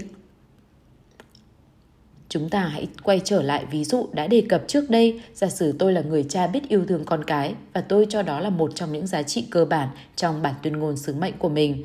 Và giả sử trong cuộc sống hàng ngày tôi thường có những hành động thái quá, tôi có thể sử dụng khả năng hình dung của bán cầu não phải để viết ra một bản quyết tâm giúp bản thân trở nên phù hợp với những giá trị sâu sắc hơn của mình trong cuộc sống hàng ngày. Một bản quyết tâm đúng gồm 5 thuộc tính cơ bản. Cá nhân, tích cực, ở thì hiện tại có thể hình dung được và thuộc về tình cảm. Như vậy, tôi có thể viết đại loại như sau. Điều đáng hài lòng, tình cảm là tôi. Tôi là cá nhân, đang phản ứng là thì hiện tại bằng sự khôn ngoan, tình yêu thương, tính kiên định và tự chủ, đó là tích cực, mỗi khi con cái có hành vi sai lệch. Sau đó tôi có thể hình dung ra nó Tôi có thể dành vài phút mỗi ngày để hoàn thành hoàn toàn thư giãn cả tâm hồn lẫn thế xác của mình, suy nghĩ về các tình huống khi con cái tôi có hành vi không đúng, mường tượng ra chúng một cách cụ thể, có thể cảm nhận mặt ghế tôi ngồi, sàn nhà dưới chân mình, chiếc áo tôi đang mặc. Tôi có thể hình dung chiếc áo con gái tôi mặc, nét mặt của nó, các chi tiết tôi hình dung càng rõ ràng, sinh động bao nhiêu, tôi càng tôi sẽ càng cảm nhận sự trải nghiệm của mình sâu sắc hơn bấy nhiêu và càng ít có cảm giác là người đứng ngoài quan sát bấy nhiêu. Tôi có thể hình dung viễn cảnh con gái tôi có một hành động cụ thể nào đó mà thông thường, điều này làm tim tôi đập thình thịch và nổi cơn thịnh nộ. Nhưng thay vì phản ứng như thường lệ, tôi lại có được sự tự chủ như đã nêu trong bản quyết tâm trên. Tôi có thể viết thành chương trình, thành kịch bản phù hợp với những giá trị và tuyên ngôn sứ mệnh của mình. Nếu tôi thực hiện như vậy, ngày này qua ngày khác, hành vi của tôi sẽ thay đổi. Thay vì sống theo các kịch bản do cha mẹ viết ra hoặc do xã hội hay môi trường đem lại, tôi sẽ sống theo kịch bản do chính tôi viết ra, xuất phát từ hệ thống các giá trị mà mình lựa chọn. Tôi đã giúp đỡ và động viên con trai mình, xin sử dụng quá trình xây dựng bản quyết tâm này trong suốt sự nghiệp chơi bóng bầu dục của nó. Chúng tôi hướng dẫn nó thực hiện điều này khi còn chơi ở vị trí trung tâm, ở vị trí trung vệ tại trường trung học cho đến khi tự nó xây dựng bản quyết tâm đầu tiên của mình. Chúng tôi cố gắng làm cho cu cậu có trạng thái tâm lý thoải mái nhất bằng kỹ thuật thở sâu và thư giãn các cơ bắp, rồi tôi giúp cu cậu hình dung viễn cảnh bản thân đang trong một tình huống gay go như có một cú lao chớp nhoáng vào thẳng mình. Nó sẽ phải phán đoán tình huống và phản ứng lại cú tấn công đó. Nó sẽ phải hình dung ra việc hiệu nó sẽ phải hình dung ra hiệu cho đồng đội sau khi phán đoán hướng phòng ngự. Nó phải hình dung cú đón bóng, rồi cú nhận bóng thứ hai, thứ ba. Nó sẽ phải hình dung ra các phương án mà thông thường nó không thực hiện. Có lần nó tâm sự với tôi rằng nó luôn cảm thấy bị căng thẳng. Khi chúng tôi nói chuyện với nhau, tôi mới nhận ra nguyên nhân sâu xa là do nó đang tự kỳ ám thị quá mức về tình trạng căng thẳng đó. Do vậy, tôi hướng dẫn nó tập trung vào các biện pháp thư giãn những lúc bị sức ép – chúng tôi phát hiện ra bản chất của sự hình dung là rất quan trọng. Nếu hình dung chệch đối tượng, bạn sẽ hành động sai. Tiến sĩ Charles Garfield đã thực hiện cuộc nghiên cứu sâu rộng về những người đạt thành tích đỉnh cao cả trong thể thao và kinh doanh. Trong công trình nghiên cứu chương trình của NASA, Charles Garfield đã bị lôi cuốn bởi những thành tích đỉnh cao của các nhà du hành vũ trụ. Họ luyện tập mọi thứ trên mặt đất, lặp đi lặp lại không biết bao nhiêu lần các động tác mô phỏng trong môi trường giả định trước khi bay lên không gian vũ trụ. Một trong những kết quả nghiên cứu chính của ông là việc phát hiện ra rằng hầu hết các vận động viên đẳng cấp thế giới và các nhà hoạt động chuyên nghiệp hàng đầu khác đều là những người có óc hình dung rất tốt – họ nhìn thấy, họ cảm thấy, họ trải nghiệm trước khi sự thực sự hành động. Họ thường bắt đầu bằng cách đặt ra đích đến trong tâm trí. Về phần mình, bạn cũng có thể thực hiện điều này trong mọi lĩnh vực của cuộc sống. Trước một cuộc biểu diễn, một buổi thiết trị thuyết trình bán hàng, một cuộc đối đầu khó khăn, bạn hãy hình dung viễn cảnh của nó một cách rõ ràng, sinh động, thường xuyên và lặp đi lặp lại đồng thời cũng nên cố gắng tạo ra một vùng bình yên trong tâm hồn để khi bước vào tình huống thật bạn sẽ không thấy bỡ ngỡ và sợ hãi. Bán cầu não phải vốn chi phối tính sáng tạo và óc hình dung là tài sản quan trọng nhất của bạn không chỉ đối với việc lập tuyên ngôn sứ mệnh cá nhân mà còn đối với việc áp dụng nó vào thực tế cuộc sống. Một số công trình gần đây trong lĩnh vực này có thể kể đến như lập trình hóa tiềm thức, lập trình hóa ngôn ngữ não bộ, các trình thức các hình thức thư giãn mới và các phương pháp độc thoại. Tất cả các vấn đề này đều có liên quan đến việc giải thích, chi tiết hóa và tập hợp các nguyên tắc khác nhau của quá trình sáng tạo lần thứ nhất. Trong quá trình lãnh đạo bản thân một cách có hiệu quả, các phương pháp hình dung và quyết tâm thực hiện xuất hiện một cách tự nhiên từ nền tảng tư duy có mục đích và nguyên tắc đã trở thành trọng tâm trong cuộc sống của mỗi cá nhân. Những kỹ thuật này rất có tác dụng trong việc viết lại kịch bản để tái lập trình. Trong việc lập ra các bản quyết tâm đó, tôi tin rằng những nguyên tắc chính của mọi xã hội, mọi thời đại, mọi nền văn minh, mọi tôn giáo cũng như phương thức ứng dụng vào thực tế cuộc sống đều giống nhau, dù được che đậy dưới nhiều lớp vỏ ngôn từ khác nhau, đạo đức, kinh thánh, thiền định, hiệp ước và nhiều hình thức khác nhau khi vận dụng trí tưởng tượng và nhận thức – nhưng nếu các phương pháp này trở thành một phần của đạo đức nhân cách, tách khỏi cơ sở của tính cách và các nguyên tắc, thì chúng có thể được sử dụng không đúng hoặc bị lạm dụng để phục vụ cho các trọng tâm khác, đặc biệt là trọng tâm bản ngã, lợi ích cá nhân. Hình dung và quyết tâm thực hiện là các hình thức của lập trình hóa. Chúng ta cần tránh không để mình rơi vào việc lập trình không phù hợp với trọng tâm hay lập trình dựa vào các trọng tâm tiền bạc, trọng tâm bản ngã hoặc các trọng tâm không dựa vào nguyên tắc đúng đắn trí tưởng tượng có thể được sử dụng để đạt được lợi ích thoáng qua. Tôi tin nhưng tôi tin rằng muốn sử dụng khả năng này ở cấp độ cao hơn chúng ta cần phải hòa hợp nó với lương tâm để bứt ra khỏi cái tôi của mình và xây dựng một cuộc sống nhằm cống hiến cho xã hội. Cuộc sống này dựa trên mục đích duy nhất và các nguyên tắc chi phối thực tại mang tính tương thuộc. 14. Nhận diện vai trò và mục tiêu. Trong khi bạn cố gắng mường tượng ra các hình ảnh, cảm xúc, hình tượng từ bán cầu não phải qua những lời lẽ trong tuyên ngôn sứ mệnh cá nhân thì bán cầu não trái cũng góp phần quan trọng trong việc chi phối tính logic ngôn từ. Cũng giống như việc tập thở sâu giúp kết hợp hài hòa thể xác và tâm hồn, viết lách là một loại hoạt động kết hợp cơ bắp, thần kinh, tâm lý, giúp nối liền ý thức với tiềm thức, gạn đục khơi trong tư duy và tách tổng thể ra thành các bộ phận. Mỗi người có một nhiệm vụ, vai trò khác nhau trong cuộc sống, tùy theo năng lực và lĩnh vực hoạt động khác nhau trong từng phạm vi trách nhiệm, chẳng hạn những vai trò khác nhau của tôi là một cá nhân, một người chồng, người cha, người thầy, một tín đồ công giáo, một doanh nhân và mỗi vai trò này đều có tầm quan trọng như nhau đối với tôi. Một trong những vấn đề cản trở quá trình đi lên của chúng ta trong cuộc sống là chúng ta không có được tầm nhìn khái quát, tổng thể. Chúng ta mất ý thức về sự cân bằng, về một hệ sinh thái tự nhiên cần thiết để sống có hiệu quả. Chúng ta có thể bị công việc cuốn đi mà không quan tâm đến sức khỏe của mình viện cớ tập trung cho sự nghiệp, chúng ta còn có thể bỏ rơi các mối quan hệ quý giá. Bạn có thể có được bản tuyên ngôn sứ mệnh cân bằng hơn, dễ thực hiện hơn nếu chia nhỏ nó thành các lĩnh vực. Trong đó, bạn nêu cụ thể vai trò và các mục tiêu muốn đạt được trong từng lĩnh vực. Hãy nhìn vào vai trò nghề nghiệp của bạn, một nhân viên bán hàng, một trưởng phòng hay một chuyên gia phát triển chiến lược kinh doanh. Những giá trị nào sẽ là phương hướng chủ đạo của bạn? Tiếp theo, hãy suy nghĩ về vai trò trong cuộc sống riêng của bạn người chồng, người vợ, người cha, người mẹ, người láng giềng hay bạn bè, bạn có vai trò thế nào trong các mối quan hệ đó, đâu là điều quan trọng đối với bạn. Cuối cùng, hãy nghĩ về vai trò của bạn trong cộng đồng, các lĩnh vực chính trị, dịch vụ công cộng, các tổ chức tình nguyện.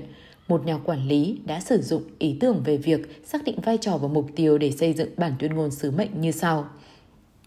Sứ mệnh của tôi là sống trung thực và đem lại những điều tốt đẹp cho cuộc sống của nhiều người khác – để hoàn thành được sứ mệnh này, tôi sẽ tham gia các hoạt động từ thiện, đi tìm và yêu thương một hoặc nhiều người bất kể hoàn cảnh của họ như thế nào.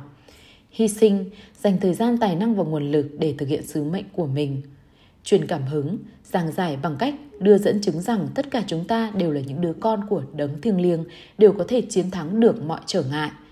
Ảnh hưởng tốt đến người khác, hành động của tôi sẽ đem lại điều tốt đẹp cho cuộc sống của nhiều người khác. Để thực hiện được sứ mệnh trên, những vai trò sau đây sẽ được tôi ưu tiên. một Người chồng Vợ tôi là người quan trọng nhất trong cuộc đời của tôi. Chúng tôi sẽ cùng nhau đóng góp cho kết quả của sự hòa hợp, công việc, từ thiện và tiết kiệm. 2. Người cha Tôi sẽ giúp đỡ con cái ngày càng sống vui vẻ hơn. 3. Con trai, anh em trai Tôi luôn sẵn sàng để giúp đỡ và yêu thương. 4. Tín đồ công giáo Chúa có thể tin ở tôi rằng tôi sẽ giữ lời thề của mình và sẽ phụng sự những người con khác của Chúa. 5. Hạt nhân của sự thay đổi Tôi sẽ là chất xúc tác cho sự phát triển, nâng cao hiệu quả của tổ chức. 6. Học giả Mỗi ngày tôi sẽ học thêm những điều mới. Viết bản tuyên ngôn sứ mệnh của mình thông qua các vai trò quan trọng trong cuộc sống sẽ đem đến cho bạn sự cân bằng và hài hòa. Nó giúp bạn nắm giữ từng vai trò một cách rõ ràng. Bạn còn có thể thường xuyên kiểm điểm lại các vai trò của mình để đảm bảo rằng không bị thu hút quá mức vào một vai trò nào mà quên đi những vai trò quan trọng khác. Sau khi nhận diện các vai trò khác nhau trong cuộc sống, bạn có thể nghĩ về các mục tiêu dài hạn mà bạn muốn hoàn thành cho từng vai trò của mình. Lúc này chúng ta lại cần đến bán cầu não phải để có được trí tưởng tượng, sự sáng tạo, nhận thức và nguồn cảm hứng. Nếu những mục tiêu này mở rộng tuyên ngôn sứ mệnh cá nhân dựa trên các nguyên tắc đúng đắn, chúng sẽ rất khác với mục tiêu mà người thường mà nhiều người thường đặt ra. Chúng sẽ phù hợp với các mô thức, các quy luật tự nhiên cho bạn sức mạnh lớn hơn để thực hiện chúng. Đó không phải là những mục tiêu của người khác mà chính là của bạn. Chúng phản ánh những giá trị sâu sắc nhất, trí tuệ riêng và nhận thức về sứ mệnh của bạn. Chúng xuất phát từ các vai trò trong cuộc sống mà bạn đã lựa chọn. Một mục tiêu hữu hiệu chủ yếu tập trung vào các kết quả hơn là hoạt động. Nó sẽ chỉ cho bạn đâu là đích đến và trong quá trình đó giúp bạn xác định mình đang đứng ở đâu. Nó cho bạn thông tin quan trọng về cách đi đến đích cũng như thời gian bao lâu. Nó thống nhất những nỗ lực và nguồn lực của bạn, đem lại ý nghĩa và mục đích cho hành động của bạn và cuối cùng nó có thể biến thành thói quen hàng ngày để bạn trở thành người luôn chủ động, biết chịu trách nhiệm về cuộc đời mình, biết nỗ lực để hoàn thành tuyên ngôn sứ mệnh cá nhân của mình. Các vai trò và mục tiêu sẽ cho bạn cấu trúc và phương pháp để bắt đầu xây dựng tuyên ngôn sứ mệnh cá nhân. Chỉ cần nhận diện được các lĩnh vực khác nhau trong cuộc sống của bạn và hai hoặc ba kết quả quan trọng cần phải đạt được trong mỗi lĩnh vực để tiến lên là bạn có thể có một viễn cảnh tổng thể cho cuộc sống và nhận thức về phương hướng của bản thân. Khi chuyển sang thói quen thứ ba, chúng ta sẽ đi sâu hơn vào các mục tiêu ngắn hạn. Việc quan trọng lúc này là nhận diện các vai trò và mục tiêu dài hạn vì nó có liên quan mật thiết đến tuyên ngôn sứ mệnh cá nhân của bạn. 15. Tuyên ngôn sứ mệnh gia đình vì thói quen thứ hai được xây dựng dựa trên các nguyên tắc nên phạm vi ứng dụng của nó rất rộng. Ngoài đối tượng là cá nhân thì gia đình, các nhóm, các tổ chức xã hội cũng sẽ hoạt động hiệu quả hơn nếu họ biết bắt đầu bằng một mục tiêu rõ ràng. Nhiều gia đình thực hiện nếp sống dựa trên cơ sở các giai đoạn khó khăn, các giải pháp tạm thời và sự thỏa mãn trước mắt mà không phải trên các nguyên tắc đúng đắn. Các dấu hiệu bất ổn xuất hiện mỗi khi sự căng thẳng và sức ép tăng lên khiến người ta trở nên hoài nghi, chỉ trích bắt đầu la hét và có những hành động thái quá hoặc rơi vào trạng thái trầm uất. Trẻ con được nuôi dưỡng trong một môi trường như thế, về sau thường nghĩ cách duy nhất để giải quyết mâu thuẫn và là phản kháng hoặc thoái lui. Nền tảng của mọi gia đình là những gì bất biến và luôn tồn tại, đó là tầm nhìn và những giá trị được chia sẻ. Bằng cách viết ra tuyên ngôn sứ mệnh gia đình, bạn sẽ thể hiện được những nền tảng vững chắc đó. Tuyên ngôn sứ mệnh này sẽ trở thành bản hiến pháp của bạn và gia đình. Của gia đình bạn, nó là chuẩn mực, tiêu chí, thước đo để đánh giá và quyết định mọi vấn đề trong gia đình. Nó tạo ra tính liên tục và thống nhất cũng như định hướng tương lai cho gia đình. Khi các giá trị cá nhân hài hòa với các giá trị gia đình thì mỗi thành viên trong gia đình sẽ cùng nhau hành động vì những mục tiêu chung mà họ đã nhận thức sâu sắc. Viết về viết và hoàn chỉnh tuyên ngôn sứ mệnh là cách chủ yếu để cải thiện cuộc sống gia đình. Cùng nhau tạo nên một tuyên ngôn sứ mệnh gia đình chính là xây dựng năng lực VC để thực hiện nó bằng cách tiếp cận ý kiến từ các thành viên trong gia đình, soạn thảo, tiếp thu thông tin phản hồi, sửa đổi, bổ sung bản tuyên ngôn gia đình, bạn sẽ có dịp trao đổi, bàn bạc về những vấn đề thực sự quan trọng. Một tuyên ngôn sứ mệnh đúng đắn nhất là kết quả từ sự đóng góp của mọi thành viên trong gia đình trên tinh thần tôn trọng lẫn nhau, có chính kiến riêng, cùng nhau hợp tác để tạo ra một cái chung lớn nhất mà một thành viên khi đứng riêng lẻ không thể làm được. Thỉnh thoảng, bạn nên xem xét lại bản tuyên ngôn sứ mệnh gia đình để mở rộng viễn cảnh, điều chỉnh trọng tâm hay phương hướng, sửa đổi bổ sung hoặc đưa vào những mục tiêu mới. Những việc làm này sẽ giúp các thành viên trong gia đình luôn thống nhất với nhau về những giá trị và mục đích chung. Tuyên ngôn sứ mệnh sẽ trở thành khuôn khổ cho tư duy, cho việc cai quản gia đình vào những thời điểm khó khăn. Nó sẽ nhắc nhở các thành viên về những điều quan trọng nhất cho họ phương hướng để giải quyết các vấn đề và đưa ra quyết định dựa trên các nguyên tắc đúng đắn. Bạn nên treo bản tuyên ngôn sứ mệnh gia đình lên tường trong phòng chung của gia đình để mọi người có thể nhìn thấy và tự giám sát mình hàng ngày. Khi mọi thành viên đọc những lời nói về tình yêu thương, về sự độc lập có trách nhiệm, hợp tác, giúp đỡ, đáp ứng nhu cầu, phát triển tài năng, quan tâm và phụng sự người khác thì họ sẽ tìm thấy một số chuẩn mực để hành động một cách có ý nghĩa nhất khi đặt ra kế hoạch và mục tiêu hoạt động của gia đình. Ý nghĩa đầu tiên của chúng ta thường là dưới ánh sáng của các nguyên tắc này, chúng ta sẽ phấn đấu cho những mục đích gì, chương trình hành động của chúng tôi ra sao để thực hiện mục tiêu và thể hiện các giá trị này.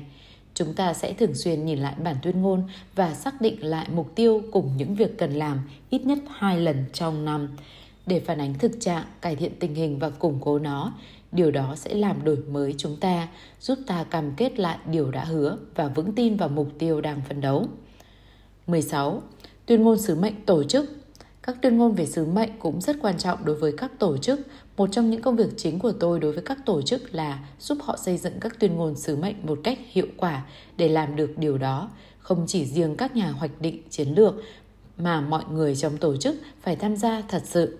Một lần nữa, phương pháp xây dựng bản tuyên ngôn cũng quan trọng như chính nội dung của nó là chìa khóa để ứng dụng nó vào thực tiễn. Mỗi lần đến công ty IBM để quan sát quy trình huấn luyện, tôi luôn cảm thấy rất phấn khích. Thỉnh thoảng, tôi thấy lãnh đạo công ty xuống gặp nhân viên và truyền đạt ba điều trọng yếu của IBM. Phẩm cách của mỗi nhân viên, sự xuất sắc trong công việc và sự hoàn hảo trong phục vụ khách hàng.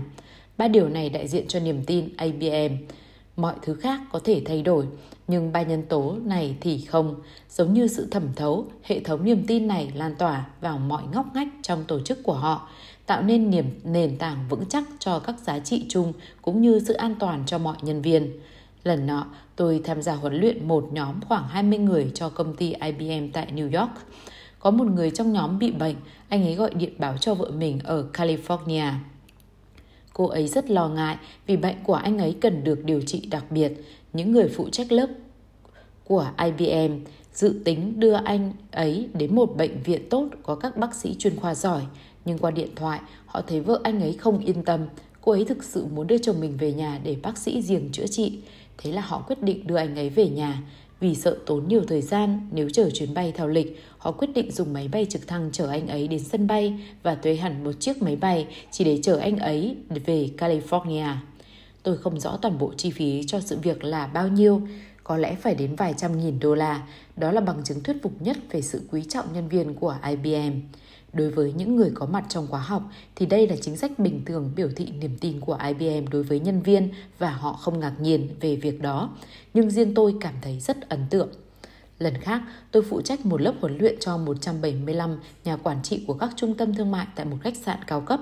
Tôi thực sự bất ngờ với chất lượng phục vụ của khách sạn này. Chất lượng của họ không nằm ở vẻ hào nhoáng thường thấy, mà từ bên trong, ở mọi cấp bậc, không cần đến, đến bất cứ hình thức kiểm tra, giám sát nào. Tôi nhận phòng hơi muộn, tôi hỏi nhân viên tiếp tân rằng nhà hàng còn mở cửa hay không và họ có thể phục vụ thức ăn tại phòng hay không. Anh ấy trả lời, không, thưa ông Cavey, nhưng nếu ông muốn tôi sẽ đi lấy bánh mì sandwich và rau trộn hay bất cứ món gì ông cần mà trong bếp chúng tôi còn. Thái độ của anh ấy thể hiện sự quan tâm thực sự đến việc ăn ở và sự thoải mái của tôi. Ông có muốn đi xem phòng họp ngay bây giờ không? Anh ấy tiếp tục hỏi. Ông có đủ mọi thứ ông cần chưa? Ông có cần tôi giúp gì không? Tôi luôn có mặt và sẵn sàng phục vụ ông. Tôi không thấy có ai để mắt giám sát anh ấy cả. Người nhân viên này thực sự chân thành. Ngày hôm sau, vào giữa buổi thuyết trình, tôi phát hiện ra là tôi đã không chuẩn bị sẵn bút dạ quang. Đến giờ giải lao, tôi ra hành lang và gặp nhân viên đang phục vụ một phòng họp khác. Tôi có chút rắc rối, tôi nói. Tôi đang giảng trong phòng họp kia và chỉ có vài phút nghỉ giải lao. Tôi rất cần một vài cây bút dạ quang. Anh có thể giúp tôi không? Anh ấy quay lại, lướt nhanh bảng tên trên ngực áo tôi và nói Thưa ông Cave, tôi sẽ lo việc này cho ông ngay. Anh ấy không nói, xin lỗi, tôi không thể giúp ông được vì đang bận việc của mình. Hay, được rồi, ông thử hỏi tại bàn tiếp tân xem sao, mà rất sẵn lòng giúp đỡ. Rõ ràng anh ấy rất vui khi làm việc đó. Một lát sau, tôi đứng trong một góc tiền sảnh ngắm nhìn một vài tác phẩm nghệ thuật. Một nhân viên khách sạn bước đến và nói Thưa ông Cavey, ông có muốn xem cuốn sách giới thiệu các tác phẩm nghệ thuật trưng bày trong khách sạn này không? Sao mà đoán chúng ý tôi thế? Đúng là tất cả vì khách hàng. Sau đó, tôi quan sát thấy một nhân viên đứng trên một chiếc thang đang lau cửa sổ phòng tiền sảnh. Từ trên cao, anh ấy trông thấy một người phụ nữ đang bước đi rất khó khăn ngoài sân với cây gậy trong tay. Bà ấy chưa đến nỗi té ngã và xung quanh còn có vài người khác. Nhưng anh ấy vẫn leo xuống, chạy ra sân và giúp bà ấy đi vào tiền sảnh rồi mới trở lại làm nốt công việc của mình. Tôi muốn tìm hiểu bằng cách nào mà khách sạn này có thể xây dựng thành công nét văn hóa, trong đó các nhân viên nhận thức sâu sắc về giá trị phục vụ khách hàng như vậy.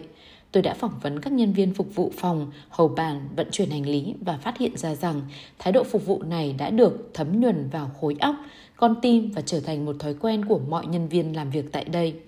Tôi bước qua cửa sau khách sạn để vào nhà bếp. Tại đây, tôi nhìn thấy khẩu hiệu nói về giá trị trọng tâm, phục vụ từng khách hàng vô điều kiện.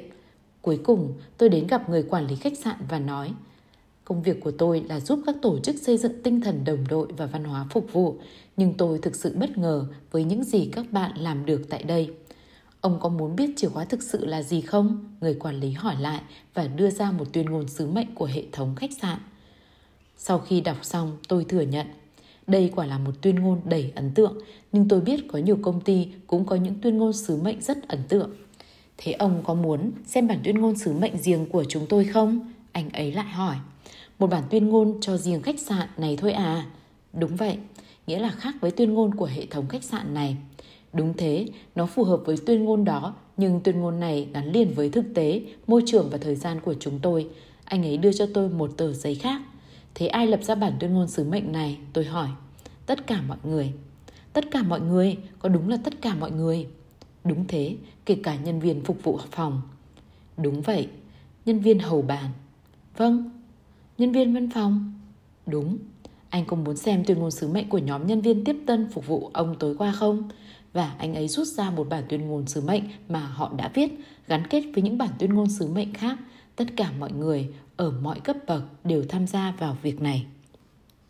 Tuyên ngôn sứ mệnh của khách sạn đó có thể ví như cái trục của bánh xe lớn. Từ đó sinh ra các tuyên ngôn riêng của từng nhóm nhân viên cụ thể. Nó được dùng làm tiêu chuẩn để ra quyết định nó chỉ rõ họ đại diện cho những gì, họ liên hệ với khách hàng như thế nào, liên hệ với nhau ra sao. Nó có ảnh hưởng đến phong cách của các nhà quản lý lãnh đạo, đến các chính sách của công ty, lương bổng, tuyển dụng người mới, đào tạo và phát triển nhân viên. Tất cả mọi mặt của tổ chức đó về cơ bản được tập trung vào cái trục gọi là tuyên ngôn sứ mệnh của tổ chức. Sau này tôi có dịp đến khách sạn khác trong cùng hệ thống khách sạn này. Yêu cầu đầu tiên của tôi là được xem bản tuyên ngôn sứ mệnh tôi được hiểu thêm về câu khẩu hiệu phục vụ từng khách hàng vô điều kiện. Trong thời gian 3 ngày, tôi quan sát mọi tình huống cần đến sự phục vụ và nhận thấy chất lượng phục vụ ở đây rất ấn tượng và hoàn hảo. Việc phục vụ luôn được cá nhân hóa, nghĩa là phục vụ đến từng người. Chẳng hạn, tại khu bể bơi, tôi hỏi nhân viên hồ bơi chỗ nào có vòi nước uống. Anh ấy dẫn tôi đến tận nơi. Nhưng điều gây ấn tượng nhất đối với tôi là nhìn thấy một nhân viên dám tự mình nhận lỗi với cấp trên, Chúng tôi gọi món ăn phục vụ tại phòng và được cho biết thời điểm món ăn đó sẽ được chuyển đến. Trên đường đi, người phục vụ làm đổ nước sô-cô-la nóng và phải mất vài phút để thay đồ uống, khăn lót. Do đó, họ chuyển món ăn lên phòng chậm mất 15 phút so với thời gian đã thông báo. Chúng tôi không có ý gì phàn nàn, nhưng sáng hôm sau, người quản lý đã gọi điện thoại đến xin lỗi chúng tôi và mời chúng tôi bữa sáng tự chọn hoặc được phục vụ miễn phí tại phòng như một cách để bù đắp sự chậm trễ đã gây ra người ta sẽ nói thế nào về văn hóa của một tổ chức khi một nhân viên tự nhận lỗi của mình? Cái lỗi chỉ mình anh ấy biết với cấp trên để khách hàng. Với cấp trên để khách hàng, tức người thuê phòng được chăm sóc tốt hơn. Như đã nói, tôi biết nhiều công ty có bản tuyên ngôn sứ mệnh rất ấn tượng, nhưng có một sự khác biệt giữa tính hiệu quả của một bản tuyên ngôn do mọi người trong tổ chức cùng tham gia viết và bản tuyên ngôn và bản tuyên bố chỉ do vài lãnh đạo chóp bù viết một trong những vấn đề cơ bản trong các tổ chức, kể cả trong gia đình, là người ta không bận tâm đối với những quyết định do người khác đưa ra. Đơn giản là họ không tin những quyết định đó. Rất nhiều lần khi làm việc với các tổ chức, tôi gặp những người có mục tiêu hoàn toàn khác với mục tiêu của tổ chức. Tôi cũng thường thấy các chính sách khen thưởng hoàn toàn không ăn khớp với các hệ thống giá trị được nêu ra. Mỗi khi bắt đầu làm việc với một công ty, tôi đều hỏi họ có bao nhiêu người ở đây biết là ông có bản tuyên ngôn sứ mệnh này? Có bao nhiêu người trong số các ông biết nội dung của nó là gì? Có bao nhiêu người trong số các ông tham gia xây dựng bản tuyên ngôn này? bao nhiêu người thực sự chấp nhận và sử dụng nó, làm khung tham chiếu cho mình để đưa ra các quyết định. Không tham gia sẽ không có cam kết. Hãy đánh dấu và gạch những từ chữ, những chữ này. Không tham gia nghĩa là sẽ không có cam kết thực hiện. Còn đối với giai đoạn ban đầu khi một người mới vào tổ chức hay khi đứa con trong gia đình còn nhỏ, bạn có thể vạch ra cho họ thấy mục tiêu và họ dễ dàng chấp nhận, đặc biệt nếu có mối quan hệ, định hướng và huấn luyện tốt. Nhưng khi người ta trưởng thành hơn và cuộc sống có ý nghĩa riêng tư nhiều hơn, họ sẽ muốn được thật sự tham gia. Nếu không được tham gia, họ sẽ không chấp nhận mục tiêu do người khác áp đặt. Khi đó, bạn sẽ gặp vấn đề lớn về động cơ mà bạn không thể giải quyết ở trình độ tư duy khi xây dựng mục tiêu. Đó là lý do vì sao việc xây dựng bản tuyên ngôn sứ mệnh của tổ chức đòi hỏi phải có thời gian, sự kiên trì, kỹ năng, sự đồng cảm và sự tham gia của nhiều người. Một lần nữa, đây không phải là một việc có thể hoàn thành ngay. Nó đòi hỏi thời gian, các nguyên tắc chung, các nguyên tắc đúng đắn, sự chân thành, dũng cảm và trung thực để liên kết các hệ thống, cấu trúc, phong cách quản lý với tầm nhìn về các giá trị được mọi người trong tổ chức chia sẻ. Tuy nhiên, do dựa trên các nguyên tắc đúng đắn, việc xây dựng bản tuyên ngôn này sẽ thành công. Bản tuyên ngôn sứ mệnh của tổ chức, một bản tuyên ngôn thực sự phản ánh tầm nhìn cũng như các giá trị được mọi người trong tổ chức thừa nhận và chia sẻ, sẽ tạo ra sự thống nhất và cam kết thực hiện rất mạnh mẽ, sẽ tạo ra trong tâm trí mọi người một khung tham chiếu, một bộ tiêu chí hay sự định hướng nhằm tự kiểm soát bản thân. Họ không cần người khác chỉ đạo, kiểm tra, phê bình vì đã biến những gì là trọng yếu của tổ chức thành thói quen của mình gợi ý áp dụng. một Dành chút thời gian để ghi lại những cảm tưởng của bạn trong một lễ tang tưởng tượng như ở phần đầu chương này. Bạn có thể dựa vào bảng dưới đây để sắp xếp ý tưởng của mình. Lĩnh vực hoạt động, tính cách, cống hiến, thành tích, gia đình, bạn bè, công việc, phục vụ công cộng. 2. Dành vài phút và viết ra vai trò của mình theo cách nhìn mới của bạn. Bạn có hài lòng với hình ảnh cuộc sống của mình không? 3. Sắp xếp thời gian để tiến hành viết bản tuyên ngôn sứ mệnh cá nhân. 4. Bắt đầu sưu tầm các ghi chép và các ý tưởng bạn có thể dùng để làm tư liệu cho bản tuyên ngôn sứ mệnh cá nhân của mình. 5. Nhận diện một viễn cảnh bạn sẽ gặp phải trong tương lai gần và áp dụng nguyên tắc sáng tạo tinh thần, viết ra kết quả bạn mong muốn và những bước dẫn đến các kết quả đó. 6. Chia sẻ những thói quen thứ hai với gia đình hay cộng sự và gợi ý bạn sẽ cùng họ bắt đầu quá trình xây dựng bản tuyên ngôn sứ mệnh của gia đình hoặc của nhóm. Hết thói quen thứ hai.